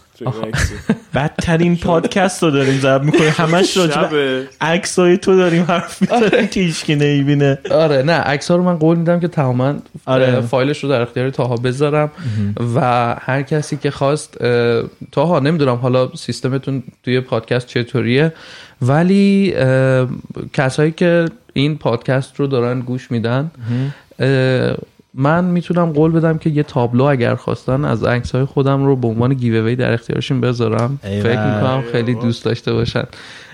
آره ایول. می‌تونه به انتخاب خودشون از عکس هایی که ما اینجا راجبش امشب صحبت کردیم باشه. آره اگر دوست داشتن می‌تونی خبرش رو من بدی من عکس رو دستشون باشه. برسونم. page اینستاگرام تو بگو اصلا بیان به خودت پیغام بدن. page اینستاگرام من می‌تونن امید قدردان رو سرچ کنن یا OG Perspective یعنی پرسپکتیو امید قدردان. روی روی اینستاگرام. اینستاگرام. بگن که تو رادیو نیست اینو شنیدن. بله توی رادیو نیست این رو شنیدن و من سعی می‌کنم عکس هایی رو که شما توی کانال می‌ذاری از بین اونها بچه ها انتخاب کنن یا هر عکسی که خودشون خواستن از توی page اینستاگرام که اون رو به عنوان giveaway ما براشون در نظر بگیریم ایول. آره. داشتی می‌گفتی. راجبش داشتیم صحبت می‌کنیم اینکه خورشید هیچ وقت بین زمین آقا توجه نمی‌کنی آره این خورشید پشتش حسین به ماست سوالی؟ براش پیش اومد که پشتش یعنی اگه روش به ما بود که همه میسوختیم. این چون پشتش به ماست. آره این ببین این دقیقا نشون دهنده اینه که افرادی که نالایقن و هیچ گونه اطلاعات کافی ندارن خیلی راحت به رادیو تلویزیون راه پیدا می‌کنن. ما افراد لایق واقعا زیاد داریم که هستن و صحبت هم می‌کنن و دارن تلاش می‌کنن که این روند دیده بشه و شنیده بشه. اما ما واقعا افرادی رو داریم که هیچ علم خاصی ندارن میان راجع به این موضوع صحبت می‌کنن یا هیچ صدای خاصی ندارن میان کنسرت برگزار می‌کنن یا هیچ گونه کارگردانی خاصی نکردن. اینها رو میارن توی تلویزیون و توی برنامه تلویزیونی. فقط اینا رو میارن. شرکتشون میدن. آره ولی افرادی که واقعا دارن تلاش می‌کنن توی این زمینه باید با چنگ و دندون به یه جایی برسن. اه، تاها نمی‌دونم می‌شناسی یا نه. حامد میرزا خلیل کسیه که فعال محیط زیست توی زمینه آسمان تاریکه. برای ایران. واقعا داره تلاش می‌کنه. واقعا داره با شهرداری دست و پنجه نرم می‌کنه سر این موضوع که بتونه یه آسمون تاریکتری رو ایجاد کنه. بتونه این بحث آلودگی نوری رو بیشتر در واقع به مردم بفهمونه و برای مردم جا بندازه. واقعا سخت داره تلاش می‌کنه برای این موضوع. اما می‌تونم بگم که هیچ حمایت دولتی میشه ازش واقعا حمایت میشه ولی حمایت حجمش خیلی کمه خیلی باید بیشتر باشه. از افرادی که علمش رو دارن تواناییش رو دارن و دانشش رو دارن. و آروم آروم این بحثای حاشیه‌ای و افراد حاشیه‌ای باید خودشون متوجه بشن که باید دور کنن اونها رو از این جو وگرنه ضعیف میشه. تمام رسانه‌مون ضعیف میشه. اون دیدمون ضعیف میشه. و اون واقعیتی رو که باید ببینیم نمی‌بینیم. انگار دارن یک تصویر منتاج واهی بهمون نشون میدن به جای اون واقعیتی که ما باید ببینیم. یه کاری هم داری می‌کنی؟ واسه قشم کتاب جمع می‌کنی؟ آره. آره یه قشم. آره یه پروسه یه پروژه هستش که یکی از دوستای من که اونجا در واقع معلم ابتدایی هستش این پیشنهاد رو به من داد که اون برنامه سفر من به قشم رو برای پیدا کردن یه چند تا لوکیشن برای خورشید گرفتگی پنج دی سفر من رو متوجه شد و به من گفتش که اگر امکانش هستش من یه تعداد کتاب برای بچه های دبستانی جمع بکنم یه سری کتاب های علمی و در واقع داستانی که بتونیم ما به اینها کمک بکنیم به این بچههایی که توی چند تا روستایی هستن که من قرار سر بزنم. و خب خدا رو شکر می‌تونم بگم الان تقریبا نزدیک به 300 خورده جلد کتاب جمع شده. یه ذره حجمش ترسناکه برای من که تنهایی دارم میرم به اون سمت و کتاب ها رو باید به خودم ببرم. ولی من با ترسش مقابله می‌کنم. مهم اینه که این کتاب ها به بچه ها برسه. آره این پروژه رو تقریبا یک ماه پیش شروع کردیم. خیلی از مؤسسه های طبیعت گردی با من همکاری کردم واقعا لطف داشتن. چند تا انتشارات بودن که باز یه تعداد کتاب در اختیار ما گذاشتن و یه تعداد هم کمک های مردمی بود که واقعا عملا این کار رو شدنی کرد این پروسه رو. واقعا از تک تکشون ممنونم. خیلی تو این پروژه به ما کمک کردن. امیدوارم باعث بشه که یکی از اون بچه ها بتونه یه رویای بزرگتری رو توی ذهنش داشته باشه. کسی اگه خواست چیز بفرسته حالا بفرسته یا دیگه بس دیگه. جان می‌تونم بفرستم فقط سریعتر خواهش می‌کنم. چون من هفته آینده پنجشنبه حرکت می‌کنم به سمت عشق. آره. یه, چیزی، یه چیزی راجع به این رویایی که گفتی شکل بگیره براشون بگم. ببین الان یه جرقه باید تو ذهن بچه ها بخوره. خب یعنی اصلا تو باید بدونی مثال سینمایی وجود داره. یعنی دو تا فیلم خوب ببینی بدونی سینمایی وجود داره که حالا رویات بشه فیلم سازی یا بدونی موزیک چیه مثلا که رویات بشه موزیسین شدن. اینو ما الان راجع به نجوم نداریم. ببین مثلا المپیک به المپیک نگاه کن. خب, خب، مثلا المپیک قبلی ما یه دونه شمشیرباز داشتیم رفت تا مراحل پایانی مثلا خیلی خوب بود و فلان و اینا. بعد تازه انگار مردم ایران فهمیدن چیزی به اسم شمشیربازی هم ورزشه. آره دقیقا. رفتن بچه هاشون گذاشتن کلاس شمشیربازی. حالا ما به یه رویدادی به نظرم احتیاج داریم. خب که این یه چیز همه گیر بشه همه بفهمن آقا این موضوع نجوم چیز جذابیه. خب یعنی می‌تونی رویای این رو هم داشته باشی که منجم بشی فقط لازم نیست خلبان و دکتر مهندس بشی. آره ببین خب به منجمان مدال نمیدن. مدال است که می‌دونی اون المپیک آره است که اون چیزو داره.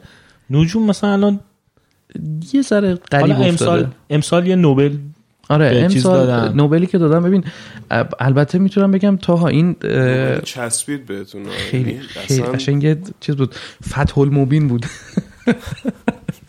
برای جامعه نجومی خیلی حس خوب و عمیقی داشت. فکر کنم هفت جلسه اپیزود قبلی مهدی سارمی خیلی خوب صحبت کرد. آره موضوعمون همین بود. راجع به این داستان و خوب تونست اون عمق علاقه و اون عمق شادی ما از این داستان رو بتونه در واقع نشون بده. آره خیلی بحث حساسی بود. مخصوصا اینکه بعد از یک سالیان طولانی یک عمر واقعا برای این پروژه تلاش کرده بودن که به اینجا برسه. یه عکسی رو ما هفته پیش داشتیم توی باشگاه نجوم چهارشنبه توی دانشگاه تهران نگاه می‌کردیم. که وقتی اعلام کرده بودن به ایشون که شما برنده شدیم به یکی از برنده ها این باورش نمی‌شده به هیچ عنوان. اینجوری پای لپتاپ توی فرودگاه نشسته بوده. این عکس خیلی باستاب جالبی داشت که تا چند دقیقه اینجوری داشته مانیتور نگاه می‌کرده و انکار می‌کرده که این اتفاق. که من دوست آره عکس رو میر آره فکر کنم. آره. چیز عکس رو دیدیم اتفاقا خیلی بامزه آره. تبدیل به میم هم شد اتفاقا. آره خیلی جالب بودش. خلاصه که یه مقدار غریب افتاده ولی ما داریم سعیمون رو می‌کنیم که اون دیده ایجاد بشه. سعی می‌کنیم با اون آشکارسازی با اون نشون دادن این که آسمون شب یه همچین ویژگی هایی داره یه همچین عظمتی داره سعی می‌کنیم ببینن همه ببینن که بالا سرشون چیه و توی شهر وقتی زندگی می‌کنن اون رو نمی‌بینن. ببین تاها ما نسلی هستیم که فکر می‌کنم توی بچه های تهران بچه هایی که دهه شست بودن آخرین نسلی هن که یادشونه توی بالا پشت بوم خوابیدن رو. اینکه ما می‌رفتیم از بالا پشت بوم نگاه می‌کردیم یه چیزایی می‌دیدیم. هنوز خیلی آسمون انقدر روشن نشده بود. الان خیلی از بچه ها هیچ تصوری از نجوم و اتفاقاتی که بالای سرشون توی شب میفته ندارن. به خاطر اینکه چیزی نمی‌بینن. به شخصه این رو من وظیفه خودم می‌دونم که تا جایی که می‌تونم و تا جایی که توان دارم سعی کنم نشون بدم که دیده بشه. این واقعیت آسمان شب رو بتونیم ما نشون بدیم. و تو عکس هم دیدن آخه یه چیزه. توی واقعیت دیدن یه چیز دیگه است. ببین واقعا این که میگم میگیرتت واقعا همین حس من یه بار موفق شدم آسمون تاریک ببینم. ایشالا بیشترم میشه. آره یه بار یه روستای صبح رفته بودیم نرسیده به اصفهانه. یه روستای مثلا از خود جاده اصلی باید یه ساعت و نیم بری تو خاکی می‌رسی به یه جایی 50 60 نفر 50 60 خانوار جمعیت داره. هیچ برقی هم وجود نداره اصلا برق نداره روستا. تقریبا. اونجا من تونستم مثلا اجرام آسمانی رو خب، ببینم همین ببین این که بدونی چی رو داری می‌بینی هم خیلی تاثیر داره. خیلی ها تاها این دید رو دارن که خب وقتی که برن زیر آسمون تاریک همون عکسی که از راه شیری می‌دیدن همون عکس رو قشنگ می‌تونن با چشم ببینن. در صورتی که شما ببین ما بدنمون برای شب طراحی نشده.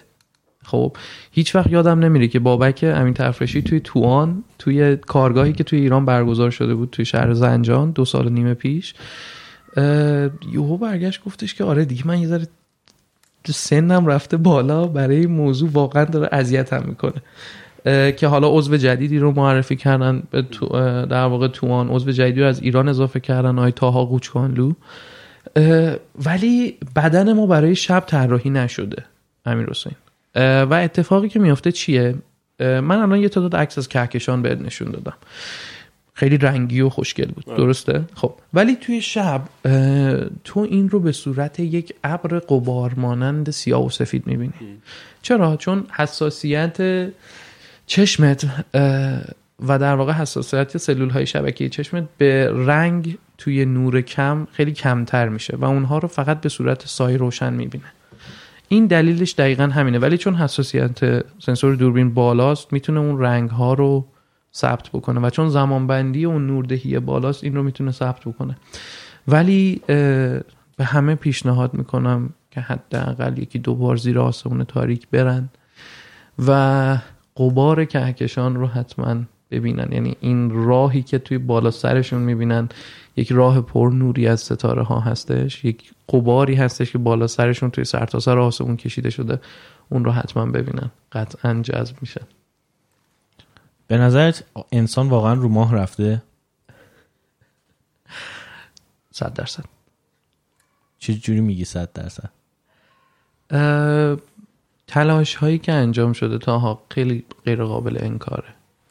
عکس ها و فیلم هایی که ثبت شده من اتفاقا مشکلم با همون عکس ها و فیلم ها به نظرم شیدی ترین بخش قضیه همون عکس و فیلم هایی که ازشون کاملا مشخصه. ببین خدا ببین من نمیگم نرفتن ها. ببین خدا ولی من میگم اون فیلم هایی که نشونم دادن نه نه اون کاملا مشخص بود. ببین حتی نگاتیو ببین رفتن فقط کار ناسا نبود. وقتی کوداک میاد این فیلم ها و نگاتیو ها رو در اختیار می‌ذاره وقتی که برای سالگرد پنجاه سالگی کوداک با افتخار میاد یه پست تو اینستاگرام می‌ذاره و عکس ها رو منتشر می‌کنه که این فیلم ها فیلم های ما بوده. ببین فیلم ها کاملا مشخصه. ویدیو ها کاملا مشخصه از این سفر و پروسه سفر و اون پروسه لانچ هم باز پروسه مشخصی بوده. و کاملا غیر قابل انکار این داستان. اون سمپل ها و نمونه هایی که اوورده شده حتی اونها فیلماش و عکساش مشکوکه ولی من نمیگم نرفتن ها باز میگم رفتن. ولی میگی که یه ولی... شاید شک ایجاد کنه. ولی نه من میگم فیلم ها و عکساش مال اون سفره نیست. نه ببین می‌دونی؟ هست. تمام فیلم ها و عکس هایی که موقع پیاده شدن فضانورد ها هستش کاملا اینها ثبت شده. خدا رو شکر. حالا سکوی شمال پنج استودیوی پارامونت. نه به هیچ عنوان اینجوری ثبت. شده؟ ببین باز ولی کجا ثبت شده؟ کف هالیوود تو ببین یه دونه. یه صحنه هست خب؟ ببین اه، نگاه کن شاید صحنه ای از در واقع فیلم بوده که حالا اون اومده خواستن غالب بکنن به عنوان در واقع تصویر اصلی ولی در واقع می‌تونم بگم که اه، اشتباها برداشت میشه که این اون سفر بوده. ولی نه تصاویر اصلی رو اگر نگاه بکنین اون شک وجود نداره؟ برطرف میشه. اون شک برطرف میشه. می‌دونستی کاست های اصلیش وجود نداره؟ روش ضبط کرده ناسا. نه نه. زب... نه نه این اتفاق نیفتاده. آقا اونها الان. توی آرشیو ناسا بری فیلم اصلی ها نیست. آها ببین من یه چیزی بگم بذار شفاف سازی بکنم. اون فی... نه.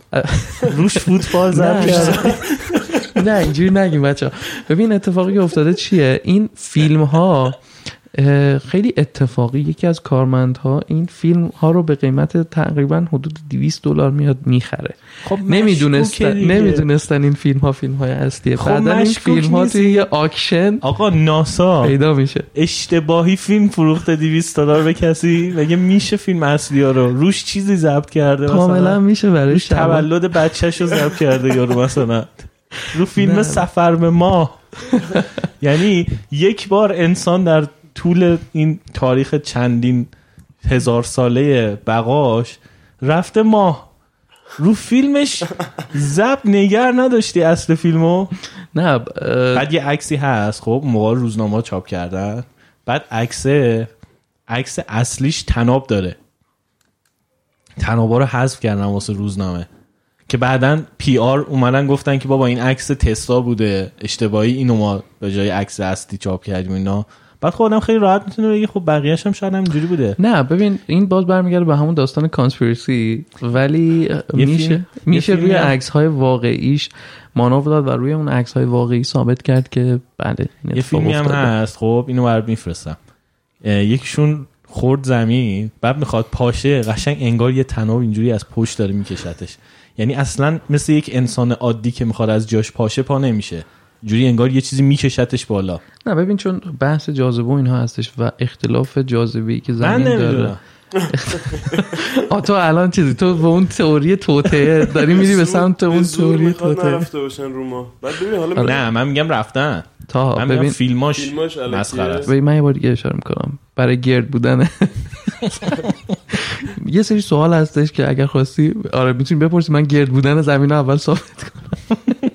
بعد بریم راجع به این که رفتن یا نه. نه واقعا اگر روی عکس واقعیش بتونیم صحبت بکنیم کاملا مشخص هستش که این اتفاق افتاده. ببین اون بحث فشاری که جنگ سرد آورد و اینکه حتما بخواد این پروژه رو آمریکا ببره که عملا یه پیروزی خیلی بزرگی بود برای آمریکا که توی جنگ سرد اومد عملا شوروی رو کنار زد با این داستان.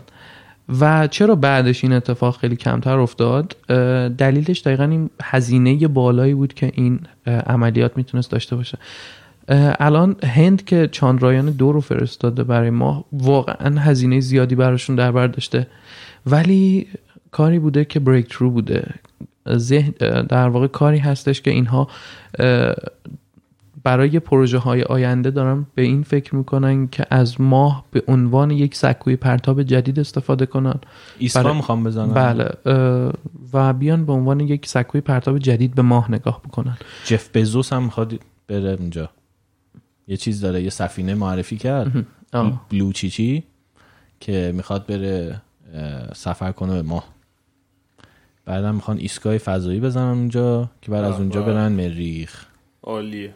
البته ایلان ماسک داره مستقیم فکر می‌کنه بدون هیچ کات در واقع ایستگاه بینشون.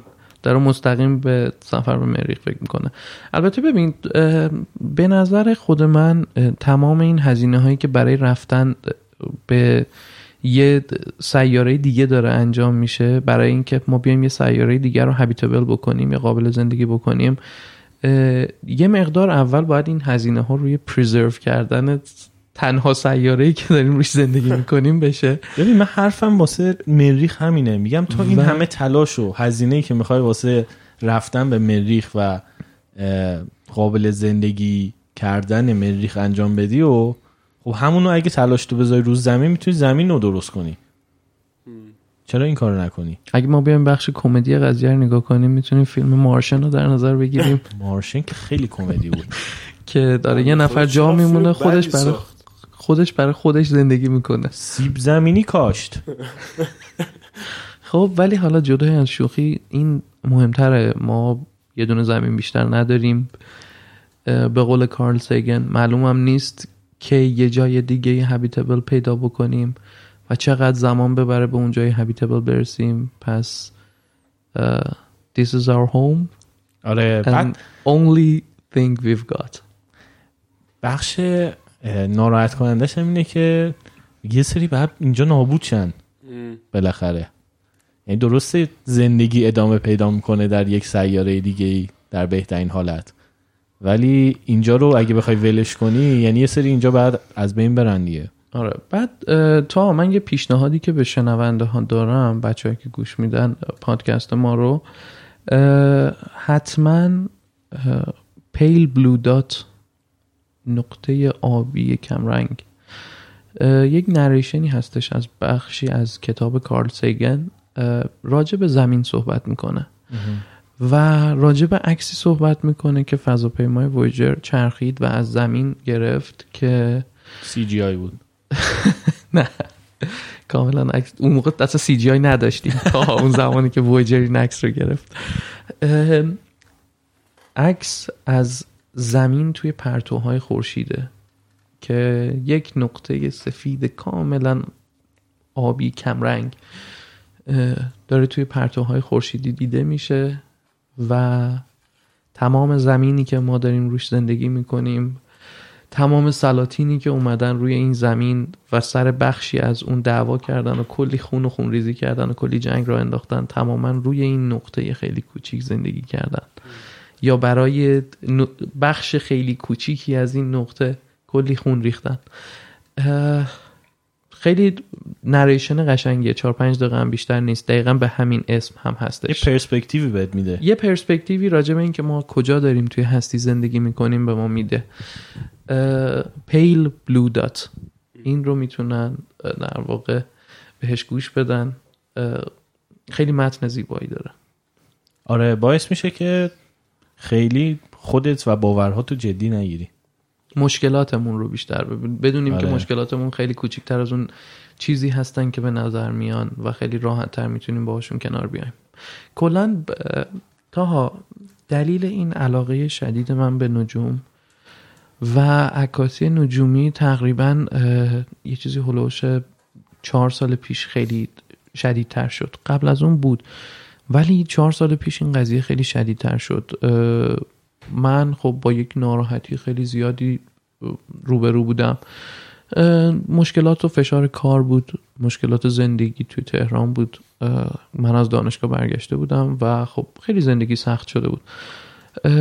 و عکاسی باعث شد من این ناراحتی و افسردگی رو پشت سر بذارم. یعنی یه راه فرار بود برای من. راه فرار نه یک راه حل بود. از اون مشکلاتی که من ازش فراری بودم. اینجوری بگم خیلی جمله بهتریه. تو خودت منو می‌شناسی تا یه چند سال گذشته دیدی که چجوری زندگی من تغییر کرد. به این شکل اصلا نبود که من بخوام در طی ماه هر دو هفته یه بار سفر برم حتما و یه آسمون تاریکی رو برای خودم داشته باشم. به خاطر اینکه همون عظمته باعث میشه ما ذهنمون آروم بگیره باعث میشه بدونیم که خودمون و مشکلاتمون خیلی کوچیکتر از تمام جهانی هستش که داریم جلوی چشممون می‌بینیم. من یه چیزی می‌خوام بگم. الان روی سخنم با کسایی که دبیرستانی هن و پیش دانشگاهی هن. یعنی تو این پروسه تحصیلن و دارن این احیانا گوش میدن. به حرف معلماتون لزوما اعتماد نکنین. الان بحث چیز که شد سفر به ماه که شد گفتی که به نظر سفر به ماه انجام شد و امید گفت قطعا. خب؟ من یاد دیالوگ معلم فیزیک پیش دانشگاهی افتادم که یکی ازش پرسید آقا ببخشید سفر به ماه انجام شده؟ ببین این عین دیالوگشه. به طور قطع بهتون میگم که هیچ انسانی تا کنون پاش رو بر روی سطح ماه نگذاشته. چون معلم چی بود؟ فیزیک. چون این امکان وجود نداره و یه لکچر چهل دقیقه ای خب؟ و تو وقتی تو اون دوره در تحصیل و پیش دانشگاهی اینا هستی عموما اون مرجعت همیشه معلمان. یعنی هر چی معلمه میگه رو قبول می‌کنی. و خب می‌رسی به اینجا این همه سال ازش گذشته و خب می‌بینی همش چرت و پرت بوده. پس لزوما هر حرفی معلماتون زدن قبول نکنین. خودتون برین راجبش بخونین راجبش فکر کنین راجبش تحقیق کنین. آره دقیقا بحث همینه. این کنجکاوی است که تا باعث میشه آدما اون دایره دورشون و اون کامفورت زونی که دورشون هستش رو یه مقدار بازتر بکنن. من خودم رو هیچ وقت توی این حالت نمی‌دیدم که کامفورت زونم رو انقدر گسترش بدم که مثال میگم شب برام مهم نباشه که کجا میخوابم. صرفا اگر بالای سرم صاف باشه آسمون ابری نباشه بتونم ستاره ها رو ببینم. اگر یک زیرانداز ساده زیرم داشته باشم خوابم می‌بره. اگر صدای شاتر دوربینم و اون چلیک چلیک دوربین بیاد خیالم راحته که اون چیزی که دوست دارم داره اتفاق میافته. یه علاقه است یه علاقه قلبیه این قضیه. و یه کنجکاویه که باعث میشه. هی آدم این کامفورت زونه رو گسترش بده. هی سعی کنه جاهای جدید بره. یه نفری یادم از من پرسید می‌شناسیم دوست مشترکمونه تاها. اه، هیچ وقت یادم نمیره. دوستم سهیل الان ایران دیگه نیست. از من پرسید چرا این همه میری؟ آسمون مگه تغییر می‌کنه؟ آره تغییر می‌کنه. و یهو یه موقع یه چیزایی بهت نشون میده که تا حالا ندیدی. هیچ وقت من خودم سوختن یه آزرگویی رو به اون زیبایی ندیده بودم. که آروم آروم از بالای سر ما شروع کرد رد شدن. من سرم پایین بود. یهو دیدم زیر پام داره روشن میشه. تا نورش انقدر زیاد بود که ما با یکی از بچه ها تهران صحبت می‌کردیم. من وقتی عکس تو اینستاگرام آپلود کردم به من گفتش که این دقیقا تاریخش کی بوده؟ من یه آزرگویی رو به این سمت دیدم و مجید قهرودی بود اتفاقا اون نفر که به من گفت ما صحبت کردیم ساعتها رو با هم چک کردیم دیدیم آره دقیقا همون آزرگویی رو که من توی گرمسار دیدم مجید از پارک پردیسان تهران دیده بودش. و این اتفاق برای من تازه افتاده یعنی ابتدای امسال افتاد. می‌خوام بگم که آره آسمون همیشه به یک شکل نیست. یهو یه چیزایی رو بهتون نشون میده که با تمام وجود متوجه میشین که ارزش این وقت و ددیکیشن رو داشته. خیلی هم عالی. دو ساعت تقریبا حرف زدی حس من نکردم. خیلی صحبت اونو دوست داشتم بچه من که همینجور نشستم یاد گرفتم و یعنی امیر سوالی داری بازم؟ سوال سراغ- مردمی. آره. سوال مردمی؟ نه پرسیدم فکر کنم یه چیز باحال آماده کردین؟ من دارم آره. ولی اول بقیه. نه اول تو بگو. من یه عکس دارم. این چیز باحالم این هفته عکسه. خب پادکست عزیزم. عکس رو چیکار کنیم الان؟ الان توصیفش می‌کنم برات بعد معرفیش می‌کنی دیگه. مثلا پادکست باش. کتاب معرفی کردم. نخوندیمش که اینجا. این عکس یه عکس مال جنگ ویتنام که یکی از اون عکسایی که شاید باعث شد این جنگ تموم شه عکس اعدام یک زن ویتکونگی توسط جنرال نمی‌دونم نگوین. گلن این عکس نمی‌دونم تو مجله Times چاپ شد اگه اشتباه نکنم ببینمش. این خب. من این عکس رو براتون توصیفش می‌کنم بعد حالا توی کانال تلگرام و اینا میذاریمش یه ژنرال ویتنامی اگه اشتباه نکنم داره یه هموطن ویتنامیشو اعدام می‌کنه با یه گوله تو سرش. و لحظه شلیک گلوله همزمان با لحظه ای که عکاس شاتر رو زده. و اون ما ترس رو فقط می‌بینیم که این گلوله انگار مثلا هنوز فرو نرفته به مغز این بنده خدا. این گلوله مماسه با سرش و اون لحظه بعد مرده. که این جنگ چیکار کرده با این آدم که هموطن داره هموطن دیگر رو می‌کشه؟ هموطنن یا یکشون شمالیه یکشون جنوبیه؟ یکشون شمالی یکشون جنوبیه خب. ولی بالاخره مثلا آمریکایی نبوده اون کسی که این کار کرده. این اکثر من تو این هفته دیدم خیلی برام عجیب غریب بود. یعنی اون انتخاب عکاس بر اون لحظه ای که شاتر بزنی یعنی چقدر اون عکاس زجر کشیده؟ نگاه کن یه الان تو یه مثال خوب برای حرف من رو زدی امیر حسین. ببین این عکس یک عکس مستنده. اگر عکسی بود که منتاج بود اون حس اون واقعیته و اون لحظه رو نمی‌تونست ثبت بکنه. عملا اون بخش از تاریخ رو ما نمی‌دیدیم. حالا چه بخش سیاه تاریخ و چه این بخشی که ما داریم سعی می‌کنیم روشن بکنیم آسمون شب رو برای بچه ها و برای بقیه. اگر اجازه باشه تاها من یه پیشنهاد دو تا پیشنهاد دارم برای این بخش یه چیز با حالمون من یه کتابی رو پیشنهاد می‌کنم که البته امیر حسین همون کتاب رو خونده بود. من این کتاب رو خیلی دوست دارم. کتاب لذتی که حرفش بود. چیه؟ این کتاب 6 تا داستانه که هر کدوم از این داستان ها یک بخشی از زندگی ما رو نشونه میره که شاید ترس هامون باشه شاید واقعیت هایی باشه که تاها انکارش کردیم. ولی نگارش این کتاب خیلی قشنگه. من این کتاب رو خودم برای چندین و چند نفر به عنوان هدیه دادم و خودم هم چندین بار خوندمش. کتاب خیلی خوبیه. کتاب لذتی که حرفش بود. و یه چند تا موزیک پیشنهاد میدم. موزیک نجومی. ما بین خودمون میگیم. آره حتما پیشنهاد میدم سراغ band ای post-rock روسی برن. همه. band ای مثل April Rain یا Sleep Dealer April Rain کنم برای من باشی تو ماشین قبلا. آره اینها band ایی هستن که برای در واقع اون حالت ambient شب و اون تاریکی آسمون شب یه عمق خیلی خیلی بیشتری میدن. یه موزیک متن واسه یه شبای رصدی می‌تونه باشه. این آهنگایی که گفتی رو band ی که گفتی و چند تا آهنگ خوبش رو برای من بفرست که بذارم تو کانال. OK باشه حل. یه چیز باحال من اصلا چیز باحالی نیستش.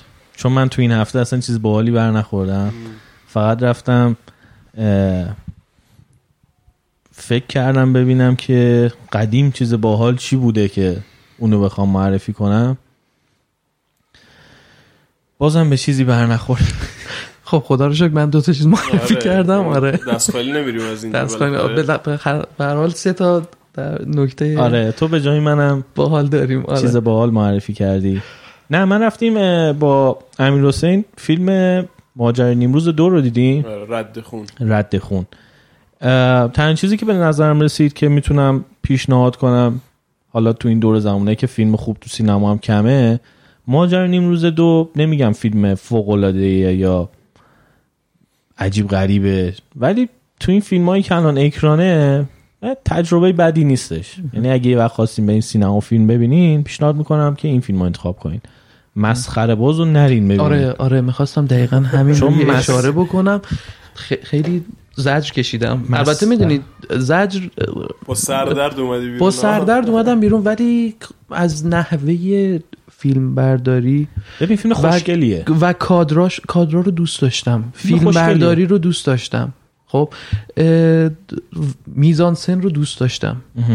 ولی خب تهش که چی جنگولک بازی بی قصه تهش که چی یعنی حیف شد. ببین فیلم برداریش عالی بود. کادرا رو واقعا دوست داشتم. تکنیکا تاها خیلی عالی بود ولی فیلم نامه نه. دقیقا منم مشکلم باشه همینه. ببین فیلم خوشگلیه آره. ولی بیمعنی بدون داستان مسخرمون کرده دیگه. یعنی آخرش اینجوری همش اینجوری که که چی خب این سکانس اکشن مثلا طرف گیریم کردیم مثل لئون بعد یا مثلا شبیه سازی اون صحنه فیلم پاپیون رو دارن. آره آخرش که باز... آخرش همش اینجوری که که چی الان این سکانس تموم شد اینا جنگیدن زدن همدیگه رو کشتن. صرفا اون فیلم کلاژی بود از همه چیزایی که کارگردان اون فیلم دوست داشته تو زندگیش. آره. آثار هنری همه رو کلاژ کرد.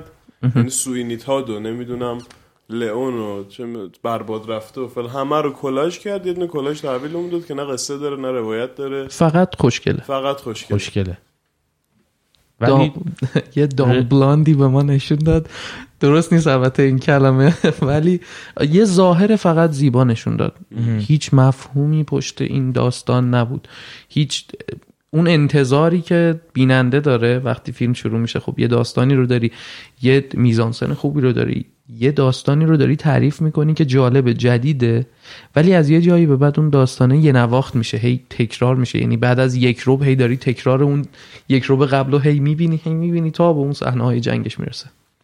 خیلی خب جمعش کنیم دیگه. خونه‌مون. مرسی امید. خواهش می‌کنم. خیلی خوشحال شدم که صحبت من کردیم. خیلی حال کردم. آره. دست شما درد نکنه. سلامت باشین. امیدوارم تونسته باشم. یک مقدار علاقه در جهت آسمان شب ایجاد کنم برای دوستان. من که خیلی ترغیب شدم دفعه دیگه باید بیام. امیدوارم. منم که نگم براتون دیگه. امیدوارم همراه های ما بیشتر و بیشتر بشن. به امید آسمون های تاریک و تاریک و تاریک تر تاریک‌تر. رادیو نیست رو می‌تونین توی همه app های پادکست گوش بدین. Castbox Pocket Casts Spotify هم هستیم. کانال تلگراممون رادیو نیست. رو اینستاگرام فعلا page مون پاپریکا پادکسته چون هنوز اون page رو تغییر کاربری ندادم ولی دوست دارم که عوضش کنم اونم از یه بعد رادیو نیست باشه. دیگه همین کامنت بذارین نظراتتون رو بفرستین دیالوگو ادامه بدین توی توییتر توی اینستاگرام و بقیه جا. من تاها هم. امیر حسین. منم امیر حسینم. یاد نگرفت آخر خودش معرفی کنه. چند بار خودم معرفی کنم؟ خیلی خوب. منم دیگه. منم امید بودم. امید قدان یازدهمین عکاسی که تاها بهش زنگ زد. خدافظ.